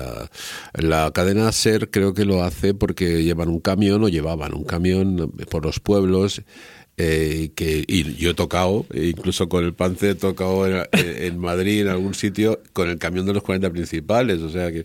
Y claro, eso lo que hacía era luego hacer una encuesta y, claro, recogían lo que sembraban, ¿no? O sea, ellos ellos tienen una base de argumento ya muy de hace muchos años para mucha consistencia para tener un buen EGM y luego poder tener una buena publicidad, ¿no? O sea, Claro. Pero el Estudio General de Medios nunca ha dado a Radio 3, nunca le ha dado más de 500.000 oyentes.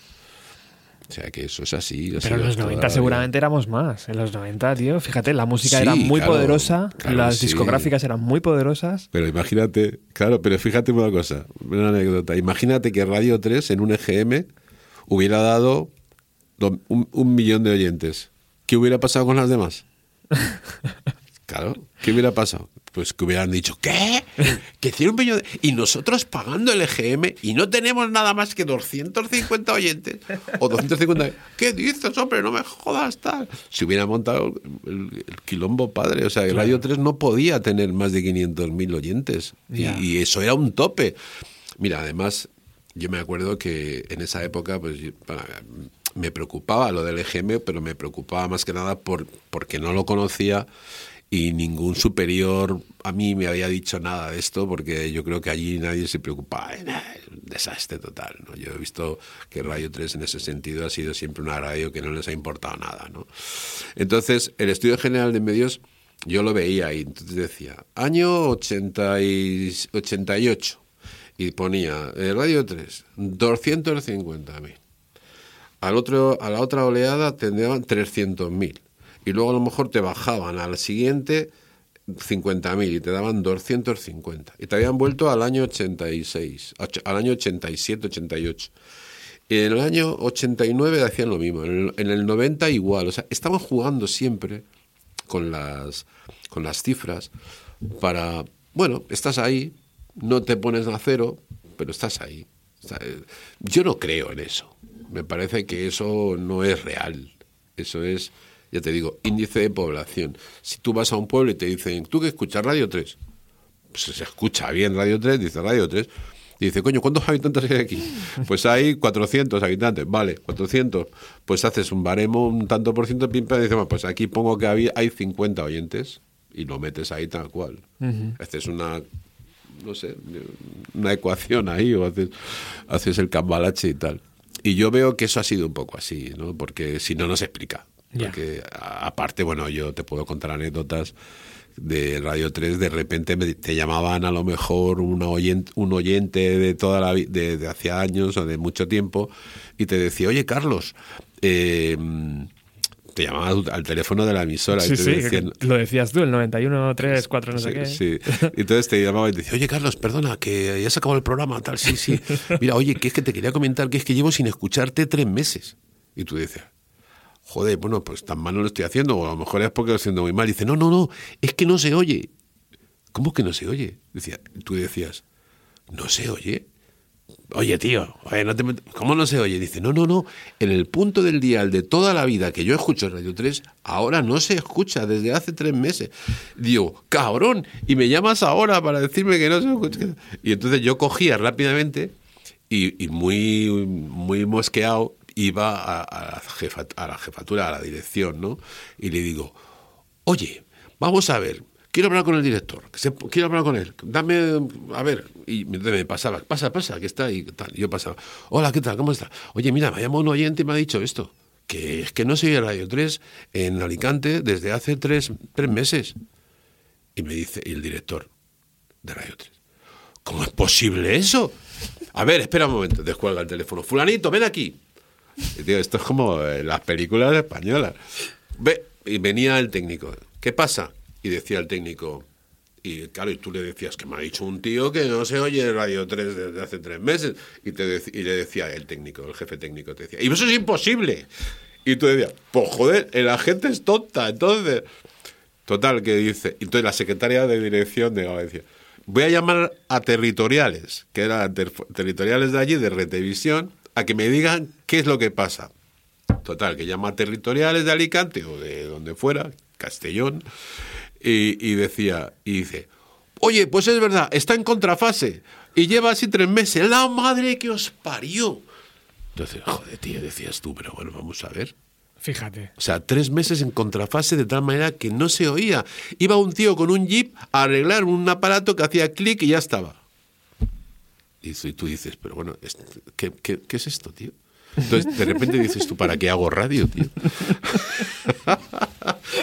Pero es verdad que éramos muy pesados, ¿eh? los oyentes. Muchas veces os llamábamos por, oye, ¿esta canción que has puesto? O, o- Sí, bueno, pero- Me gustaría ir allí. Pero nosotros no sé qué". vivimos de eso. Sí, claro, Nosotros- o sea, claro. claro. nosotros- Para mí eso es una... Ni EGM ni nada. La llamada directamente era la que Claro. funcionaba. Sí, de hecho, de hecho, tuvimos una época en Radio 3 en la que regalábamos cosas para que la- para saber el índice de llamadas, porque claro, no, no dábamos crédito a tantas llamadas y que apareciera tan poca gente en el estudio general de medios.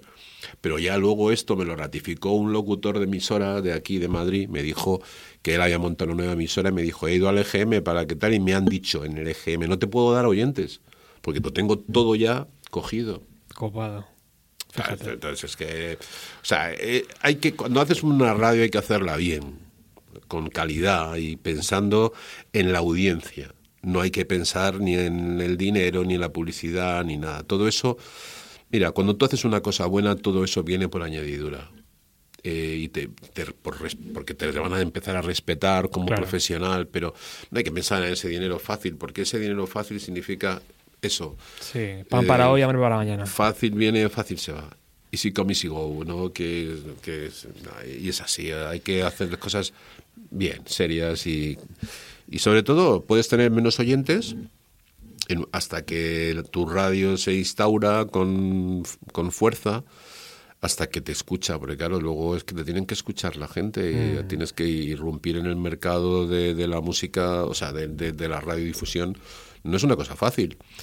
Es fácil poco a poco, haciéndolo bien, ¿eh? porque de repente tú contactas con una radio y dices, coño, esto, esta música, este programa, ¿quién es? ¿Y estos quiénes son? Joder, tal. Coño, eh, radio, joder, pues esta radio mola. Y esto, pues, oye, pues los locutores están, son personas normales. Sí, que no dicen... no son de otro planeta, Claro, sino son de este. Lo que decías tú al principio, ¿no? ¡Hey, colega, vamos a hacer un programa! No, son gente que... Eso se puede hacer en un momento determinado, Claro, ¿no? claro. Pero no usarlo ya como coletilla de, eh, para darte a ti y tal. eh, ¿qué, qué- qué estás transmitiendo? ¿Alegría? Pues, coño, pues alegría la puedes transmitir con haciendo cosas bonitas, seriedad y tal. Mira, yo una de las cosas que siempre quise hacer era un programa de, de buenas noticias. Noticias buenas. Entonces, joder, ¿qué cosa más bonita es por la mañana levantarte, tomarte un café tal y hacer radio en el sentido de decir, voy a hablar de noticias agradables y buenas, tío. Contrastadas, pero noticias que son que son que le van a dar al oyente la posibilidad de creer en otro mundo. Pero tú ahora mismo qué haces, tío? Al revés. Al revés, tío, tú te dan ganas de suicidarte directamente. Música, cero patatero. Eh, Barcelona, Cataluña, todo Cataluña. Y no- encima no les dejan hacer lo que ellos quieran. Sí. España sería más democrática. Mm. Si ellos hicieran, si les dejaran hacer más lo que ellos quieren, sería la democracia española que sería muchísimo mejor. Absolutamente. Eh, sería un país más demócrata. Tío, déjales, óyelos, escúchalos, que hagan eso, tío. Ponle una serie de, cosas que tengas que hacer legalmente, pero déjalos, tío, libres. macho. Exactamente. Antes de meternos aquí en el estudio, le decía a Carlos que, que Paco Pérez Brián ha pasado muchas veces por aquí, por el programa, y yo os escuchaba a los dos y, y- y me gustaría saber si, si hubo relación alguna entre, porque imagino que el oyente de, y que haya escuchado a Carlos Pina escucharía a Paco Pérez o al revés, el que escucha a Paco Pérez escuchó a Carlos Pina. Evidentemente. Y sí, hubo ahí una sí, sí, simbiosis. y De hecho, tal. a mí a veces me llamaban Paco. Oye, Paco, dijo, "Jo, no, que yo soy Carlos. sí, sí. Porque el timbre de voz a lo mejor también era Eh, es similar, que- similar. Sí, es que estábamos en el mismo horario, porque durante Claro. un tiempo él, mm, pues debió de tener, no lo sé, debió de tener alguna cosa familiar, algún problema de estos, eh, y entonces yo hice ese, ese horario. Y entonces ya, pues, eh, pues a veces... mm, Pasa que yo era, a lo mejor musicalmente era más rockero, más, Absolutamente. más otra, otra cosa, pero Sí. vamos, él era, mm, no sé, éramos parecidos pero distintos, ¿no? Cada uno ¿Y con una tal- sensibilidad. ¿Qué tal la relación de compañeros o la relación de, Pues la de trabajar es- bajo el mismo escudo? Pues la verdad es que no he tenido ocasión de relacionarme con él, salvo cuando él estuvo en la época de director de Radio 3, que tuvimos ahí un poquito más de, de conexión, que tampoco demasiada. Eh, me acuerdo que mm, estuvimos eh, con una banda, un grupo que vino al programa y estuvimos haciendo unas fotos ahí, pero, y luego pues... ¿Te acuerdas, perdona, cuando vino, cuando fue Marilyn Manson? Sí, eso sí, perfectamente. ¿Te acuerdas, verdad? Me acuerdo de Marilyn Manson, claro, sí, sí, por supuesto. Que se mosqueó, que le hicieron la entrevista y se enfadó. Bueno. Yo, yo recuerdo estar allí y verte también y hablar contigo Y se enfadó por algo del maquillaje que le preguntaron. No, Marilyn, Ma- o sea, bueno, Marilyn Manson, yo había estado en la rueda de prensa. Que tú le ponías muchísimo, además. ¿no? ¿Eh? Tú le ponías Sí, yo siempre, yo ponía mucho porque a mí me pareció muy transgresor y me pareció bastante... Luego poco a poco pues se fue un poco descubriendo la- lo, lo- lo payaso que podía llegar a ser, ¿no?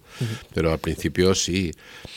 No, yo creo que se mosqueó porque, bueno, yo le dije que si, que si era, mm, que parecía un, eh, un transexual. Y entonces me dijo, chupame la polla, ¿no? Me dijo así, fue una cosa así como muy tal. Y, pero no pasó de ahí. Yo mm, luego yo me reí mucho de las gafas porque él tenía muchas unas gafas que parecía parecía una tonadillera española antigua, que no voy a decir el nombre por respeto a, a ella, ¿no? Y entonces pues nada, me reí mucho. Yo me reí. Es que ya no me lo podía tomar en serio Ya. porque ya había hecho entrevistas con Marilyn Manson, la primera me acuerdo en un hotel en la Plaza de España, eh, y el tío iba de, de divo ahí, de Muster, ahí en plan muy gótico, pero oye, se lo montaba muy bien el tío, y en directo, bueno, cuando los lapos y cuando los escupitajos no, no me gustó mucho. No molaba nada eso. Pero luego el tío bueno, se la ha montado siempre bien. Luego estuve viéndole también San Sebastián, y estuve en el camerino y bueno, tampoco es que me haya hecho amigo de él. Pero por eso te decía antes lo de, lo de joder, que Radio 3 en los 90 era mucha Radio 3. Teníais a Marilyn Manson, teníais a Smashing Pumpkins, por ejemplo. Teníais a, a bandas que hoy en día es imposible llevarlas allá a Prado del Rey. Bueno, eh, Claro. en aquella época había mucho porque los músicos viajaban. Eh, viajaban bastante y, y cruzaban, cruzaban mucho el charco. Cuando el derrumbe de las Torres Gemelas, eh, todo eso decayó muchísimo. Ahí fue la clave para que los músicos eh, alemanes, perdón, eh, norteamericanos dejaran de venir a España, o al menos eh, al resto de Europa, no lo sé, pero al menos a España, claro, por miedo. Entonces se notó muchísimo, se notó muchísimo. Un compañero de Radio 3 me lo dijo, además, dice, ya verás tú como a partir de ahora los músicos... Yo he tenido a Carmine Appice, yo he tenido a Steve Vai, yo he tenido a Glenn Hughes, he tenido a... Pff, Joder, es que yo no, no me acuerdo exactamente a quién he tenido, pero... Bueno, y, y no has tenido a este pues, de milagro, ¿no? Eh, eh, bueno, audio- eh, no he tenido. mm, Vamos a ver, yo a Soundgarden no los he tenido, pero yo eh, Audioslave sí lo tuvimos en- a través del festival. Estuvimos haciendo entrevista con ellos. Me acuerdo, sí. Eh, y yo fui a Londres a, a ver a Audioslave, el, el álbum de estreno, el álbum de debut con ellos. Y con. eh, la verdad es que estuve con ellos, pero mm, tomándome una cerveza en una casa que se hizo después de la actuación. Y, en fin, no es un momento para, para empezar a preguntar tonterías, sino que es un momento pues para dar Claro. la mano, disfrutar, eh, dar un abrazo o hacerte una foto y punto, ¿no? Y, pero sí, he conocido muchísima gente gracias a, a Radio 3 a la que le estaré profundamente agradecido toda mi vida. Hablábamos antes de, de, de los recuerdos y hace, no sé, unos meses te llamábamos también desde el programa cuando fallecía Chris Cornell y, y no sé si ha cambiado un poco la idea que tenías en aquel programa que nos decías que... que eh, pues, ¿De Chris Cornell? Sí, de, de cómo se fue, de cómo se marchó, de que era un poco extraño todo y... Todo era muy extraño, bueno, también en ese momento sabíamos poco. Muy poco, sí.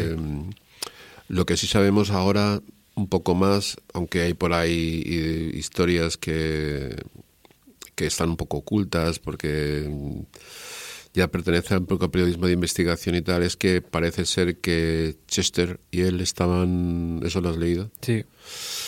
Eh, pero eso tampoco sabemos si es verdad, que estaban intentando, que estaban desmanejando Sí. eh, una un cierto historia de pedofilia entre Sí, tal. un caso bastante, bastante gordo parecía. Más me parece a mí, más me parece a mí lo de Chris Cornell, me parece eh, una historia de abuso de drogas. Mi hermana está viviendo en Virginia desde hace ya 20 años o 25 años o un poco más tal vez. Eh, ella, eh, ella tiene esclerosis múltiple, aunque no está en su fase total y no, no se le ha despertado como a otras personas.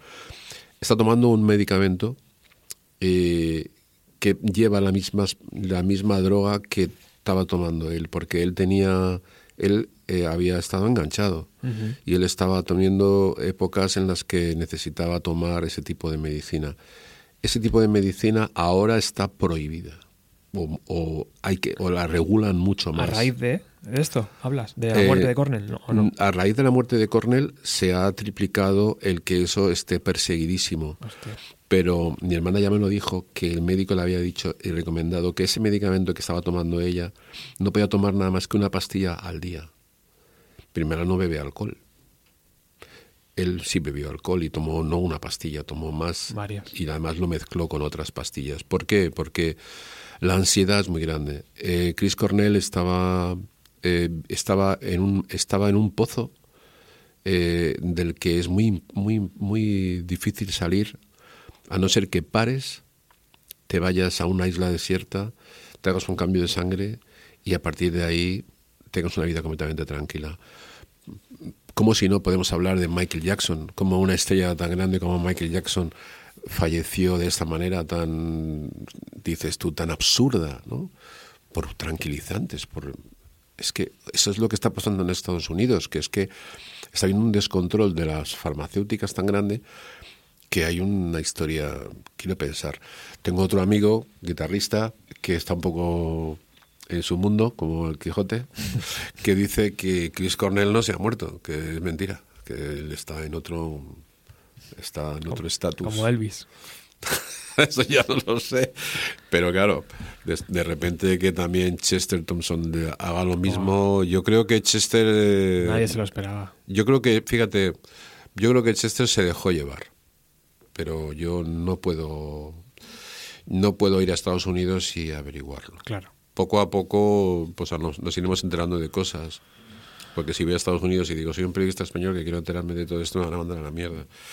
Pues sí. Es lo más seguro. Seguramente. Pero sí, poco a poco nos enteraremos de que es que era muy amigo de él. Y Sí. estaban muy unidos, bastante Sí, unidos. ¿Qué, sí, qué- significa? Pues que ves que un compañero tuyo se muere en esas circunstancias y tú dices, joder.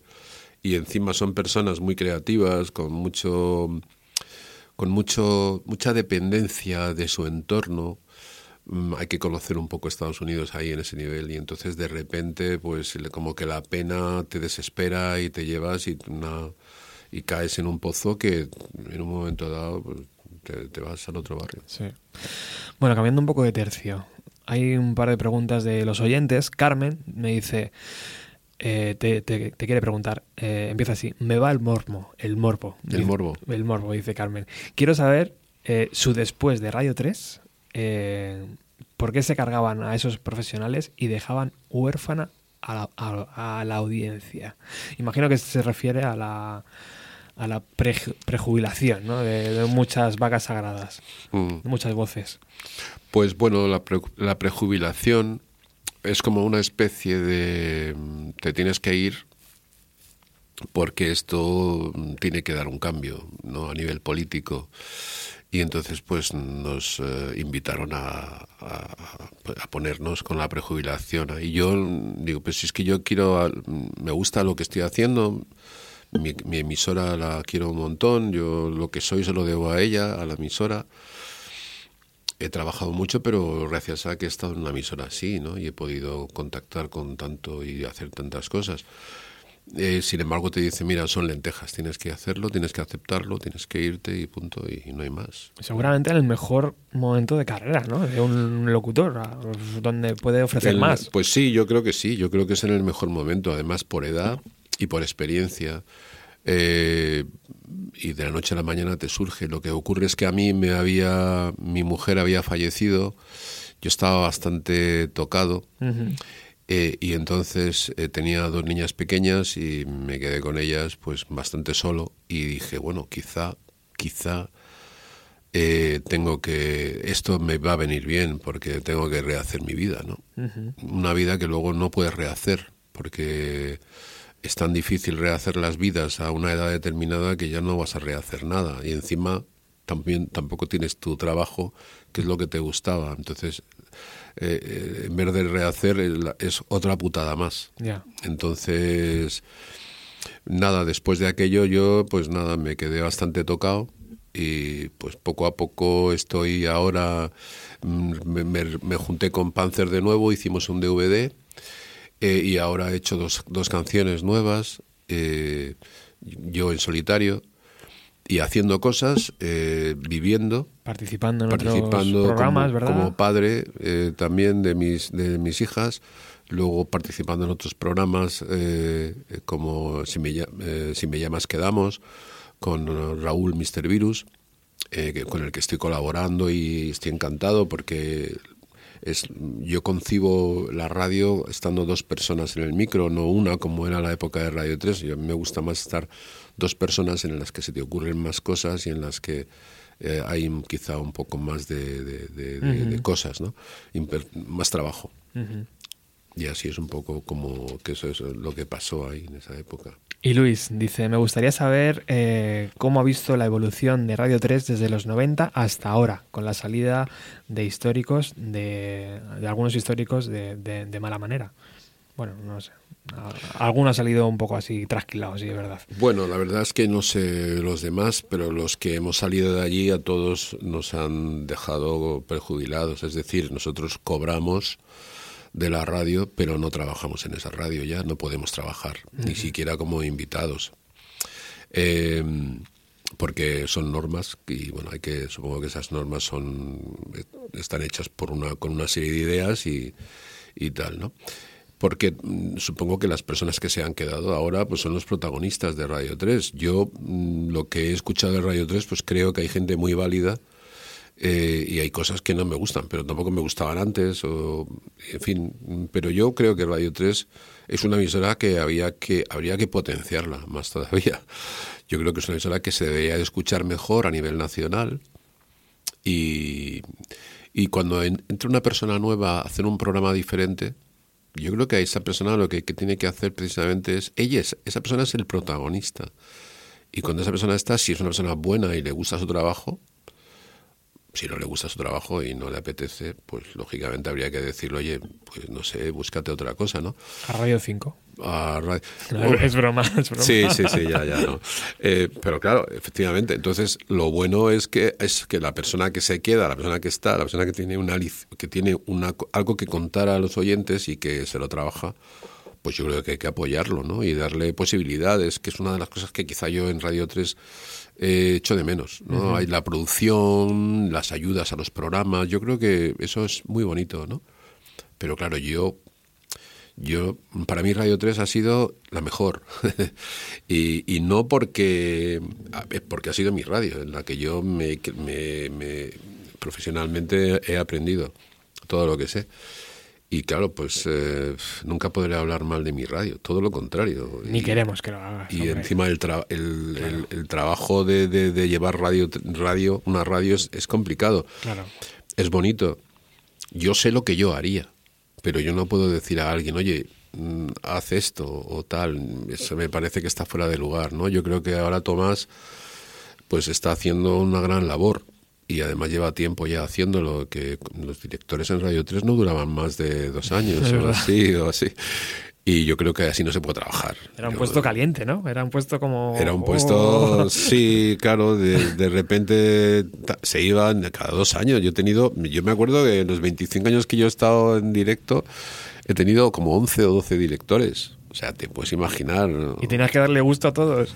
Y tenías que intentar darle a gusto a todos. Claro. Algo que, tam- que es inverosímil. Porque realmente eh, hay que dar gusto al oyente, no al director. O sea, el director no puede decir, hazme la radio para mí. No, el director lo que tiene que decir es, voy a hacer, voy a intentar llevar una radio para ganar audiencia y que haya una coherencia en cuanto a los oyentes y tal. Yo creo que es una labor dificilísima y entonces ahora está Tomás. Tomás tiene un, un grupo de gente que a lo mejor no todo el mundo le gusta a Tomás como director, como ser humano, como persona, ¿no? Pero lógicamente es consecuente y si son trabajadores de Radio 3, pues tiene que trabajar, tiene que estar con, con ellos, ellos, a muerte. claro. Pero evidentemente eh, no, nadie puede hacer lo que quiera. Sí puedes construir, ayudar, que es lo que bueno que tiene que hacer un director. Pero claro, yo mm, no escucho Radio 3 ahora, pero quizá no la escucho. De vez en cuando sí la escucho. ¿Y tus hijas? Mis hijas es que eh, la pequeña está todo el día estudiando. No hay, no hay, no hay tiempo para estudiarla, para, para verla, oír la radio. No hay tiempo. No hay- materialmente no hay tiempo posible. Lo único que puedes oír la radio un poco es... Nosotros también estudiábamos, ¿eh? En En los internet. 90. O sea, y sacábamos tiempo.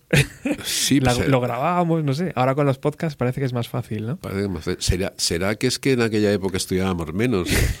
que seguramente, ¿eh? Porque yo, como Sí. padre de una adolescente, Ahora creo que se pasan un poco, ¿no? bueno, o sea, se pasan bastante, ¿eh? Porque te dicen, no más de dos, no más de hora y media a los deberes. Y claro, dices tú, ¿cómo, cómo hora y media? ¿Haciendo qué? Eso, la ESO. Porque en bachillerato eso es imposible. O sea, Y ahora que vienen las fiestas navideñas, ¿no? Tres o cuatro libros para leerte, eh, etcétera, etcétera, etcétera. Para cuando viene la fiesta madrileña, las fiestas navideñas, eh, la semana antes de que acaben las vacaciones, tienen que estar estudiando porque tienen además Exámenes, la. EBAU ya dentro de nada. O sea que, sí. Vamos a hacer un ejercicio. Nos hemos pasado de tiempo, pero estoy muy contento y Alex me ha dejado. Nos vamos ya, Alex, no te preocupes. Eh, vamos a hacer un ejercicio. Ale- eh, Carlos ha traído un montón de CDs. Eh, no todos ellos los vamos a poder poner. De hecho, vamos a poner un tema, el que elija Carlos. Y me gustaría que lo presentara como si estuviera presentando, pues, Bienvenido al Paraíso o, algo así, ¿sabes? Y que, y que lo presentara él, como si estuviera en los 90 ahí haciendo su radio, su programa de radio. Y, y elígelo. Tiene que estar dentro de la lista que me has dado, claro. Claro. Pues mira, yo voy a elegir a Joe Satriani, que para mí ha sido uno de los músicos que más me ha inspirado Ajá. desde el principio el programa de eh, Rompehielos. Perfecto. Eh, porque yo empecé con Rompehielos y fue Joe Satriani el que me dio la sintonía de entrada y luego ha sido prácticamente mm, el músico de cabecera del programa siempre. Qué bueno. Siempre he volado en un sueño azul y ¿por qué no? Eh, Joe Satriani, además de eh, gran guitarrista, de maestro de las guitarras, luego aparte como, como músico, eh, como persona, ha sido siempre muy, muy accesible. estuve, estuve, tuve la suerte de poder estar comiendo en, Oh. en uno- en- en- en el restaurante de un hotel donde él se, donde él se hospedaba. Estuvimos comiendo, estuvimos hablando con él, una entrevista bastante bonita. Y, y, eh, y luego le he ido a ver en bastantes actuaciones a Camerino, he estado con él y tal. Y para mí, Satriani ha sido. eh, es una auténtica maravilla. Es, yo creo que persona, músico. Qué guay. Yo siempre diría eso. Mi programa, eh, El Paraíso, Bienvenido al Paraíso, después, primeramente Rompehielos, sin Joe Satriani, no hubiera sido No hubiera lo mismo. existido. ¿Lo tienes localizado, Alex? Sí. Pues vamos a hacer un ejercicio. Vamos a ver qué tal está en forma Carlos Pina. ¿Puedes hacerlo? ¿Te imaginas que retroceder a 20 años y, y presentar a José Trani como si fuera tu programa? Pues sí, claro que sí. Venga, Mira, quiero, quiero presentaros eh, uno de los músicos eh, más interesantes que acabo de descubrir hace muy poquito, con el que viniendo del coche rápidamente hacia la radio he sentido que la luna nos seguía y digo, joder, de repente esto es magia, magia pura. Un hombre que acaba de hacer un álbum tremendo, que está volando en un sueño azul. Joe Satriani.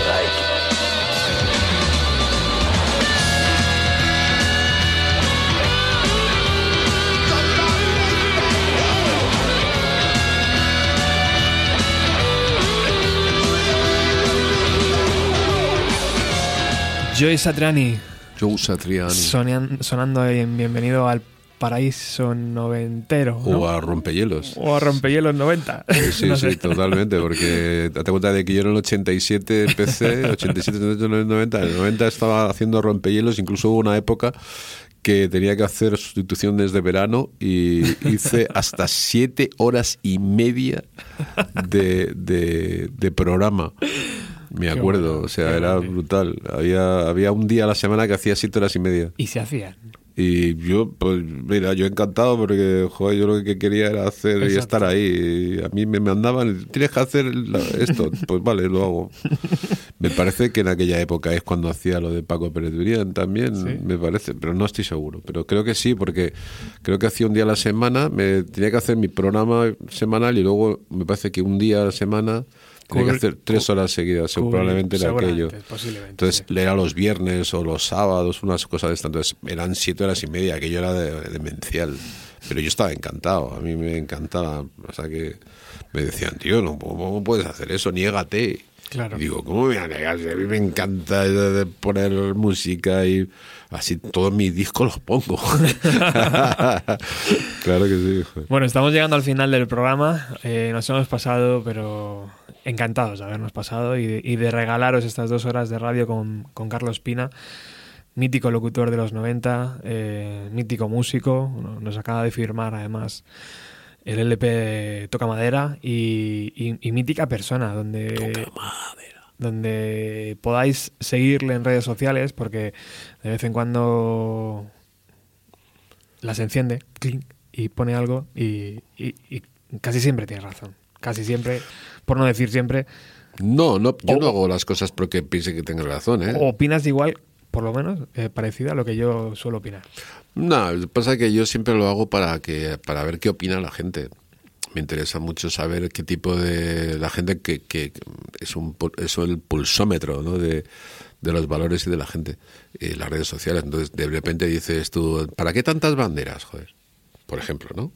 Que fuera una de las cosas que más encendió últimamente eso. ¿Por qué tantas banderas colgadas en los entre las banderas, entre las bandas, entre las banderas, los Reyes Magos, el Niño Jesús que lo ponen por ahí, el Papá Noel subiendo, escalando. Tú dices, a ver, vamos a ver, ¿dónde estamos, macho? Parece una tómbola. Entonces, pero las banderas para qué? Para protestar por el que la mujer sigue jodida y no cobra lo mismo que el hombre, porque eh, estamos jodidamente mal eh, los trabajadores y no ganan y no llegan y no hay un salario en condiciones. ¿Por qué la bandera? Que alguien me lo explique. ¿Por los atentados de Barcelona? Entonces es que de repente en Barcelona hay unos atentados y nadie saca la bandera. Pues si te están atacando desde otros países, eh, gente que te está fastidiando e intenta joder este país, ¿y por qué no sacas la bandera en ese momento?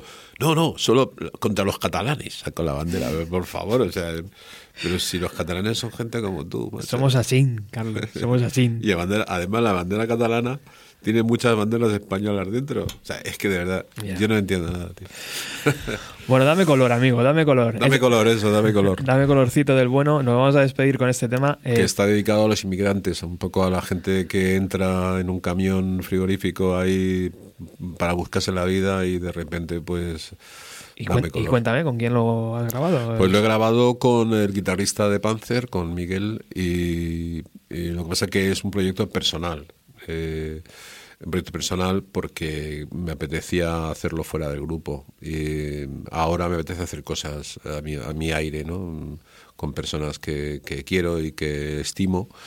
eh, y fuera de lo que es en el contexto de- del grupo. Mm, Creo que ya pues ha habido una época del grupo y ahora pues ahora estoy yo.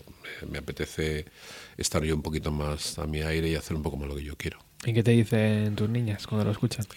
Nada, que, es- que les mola, ¿Sí? que les gusta mucho, sí, les gusta mucho, que les mola, que ¿Te- está bien, que está ¿Las genial. utilizas como termómetro ahí un poco? O... No, No, no, no. no, no, no, ellas ya, ya me quieren y entonces ya no, ya me quieren, no, no, no, no puedo utilizarlas como termómetro. Eso es cuando alguien no te quiere o cuando alguien no te conoce, le dices, oye, ¿qué te parece este? Mierda. Claro, claro. Pero ellas ya van a decir, ah, papá, si eres tú, joder, tal, sé qué, ah, pues me mola, pues está muy bien. Yo sé que mi hija se sabe todo- casi todos los temas, la pequeña se sabe casi todos los temas porque los ha oído un par de veces y como tiene un oído muy bueno, Qué grande. en cuanto escucha algo dice, esto es esto, perro viejo, da, no sé qué, tal. Bueno. ese eres tú. Sí. Bueno, Carlos, muchísimas gracias por A ti este por invitarme, un buen placer rato. estar aquí contigo. Muy agradable. Un placer, ¿eh? un placer. Yo creo que hemos recuperado un poco el espíritu ese, ¿no? De la radio. De sentarnos, hablar como amigos, poner música. Mira, yo siempre lo he hecho. Yo creo que hay que recuperarlo. Hay que dejar el teléfono móvil a un lado, eh, hay que mm, dejar las redes sociales y hay que quedar con la gente, tomarse una cerveza, charlar y recuperar otra vez eso. Yo creo que vendrá. Sí. Porque ya creo que ya todo el mundo estamos un poco hartos de estar todo el día viviendo una irrealidad a través del teléfono móvil, ¿no? Yo creo que Mm. lo bonito es ver las reacciones eh, a las personas y volver un poco a, a eso, a cambiar impresiones, ¿no? Exacto. Te volveremos a molestar en un futuro, ¿vale? Si nos dejas para que te Pues vengas. yo encantado de, de haceros caso. Vamos a, vamos a escuchar este Dame, Dame Color y nada, nosotros volvemos el próximo sábado, que ya va a ser el último del año. O sea que felices fiestas a todos. A ti también, sobre todo, a ti y a todos los oyentes, eh, a Alex también y que lo llevéis muy bien. Alex Gracias por invitarme. Vamos con ello.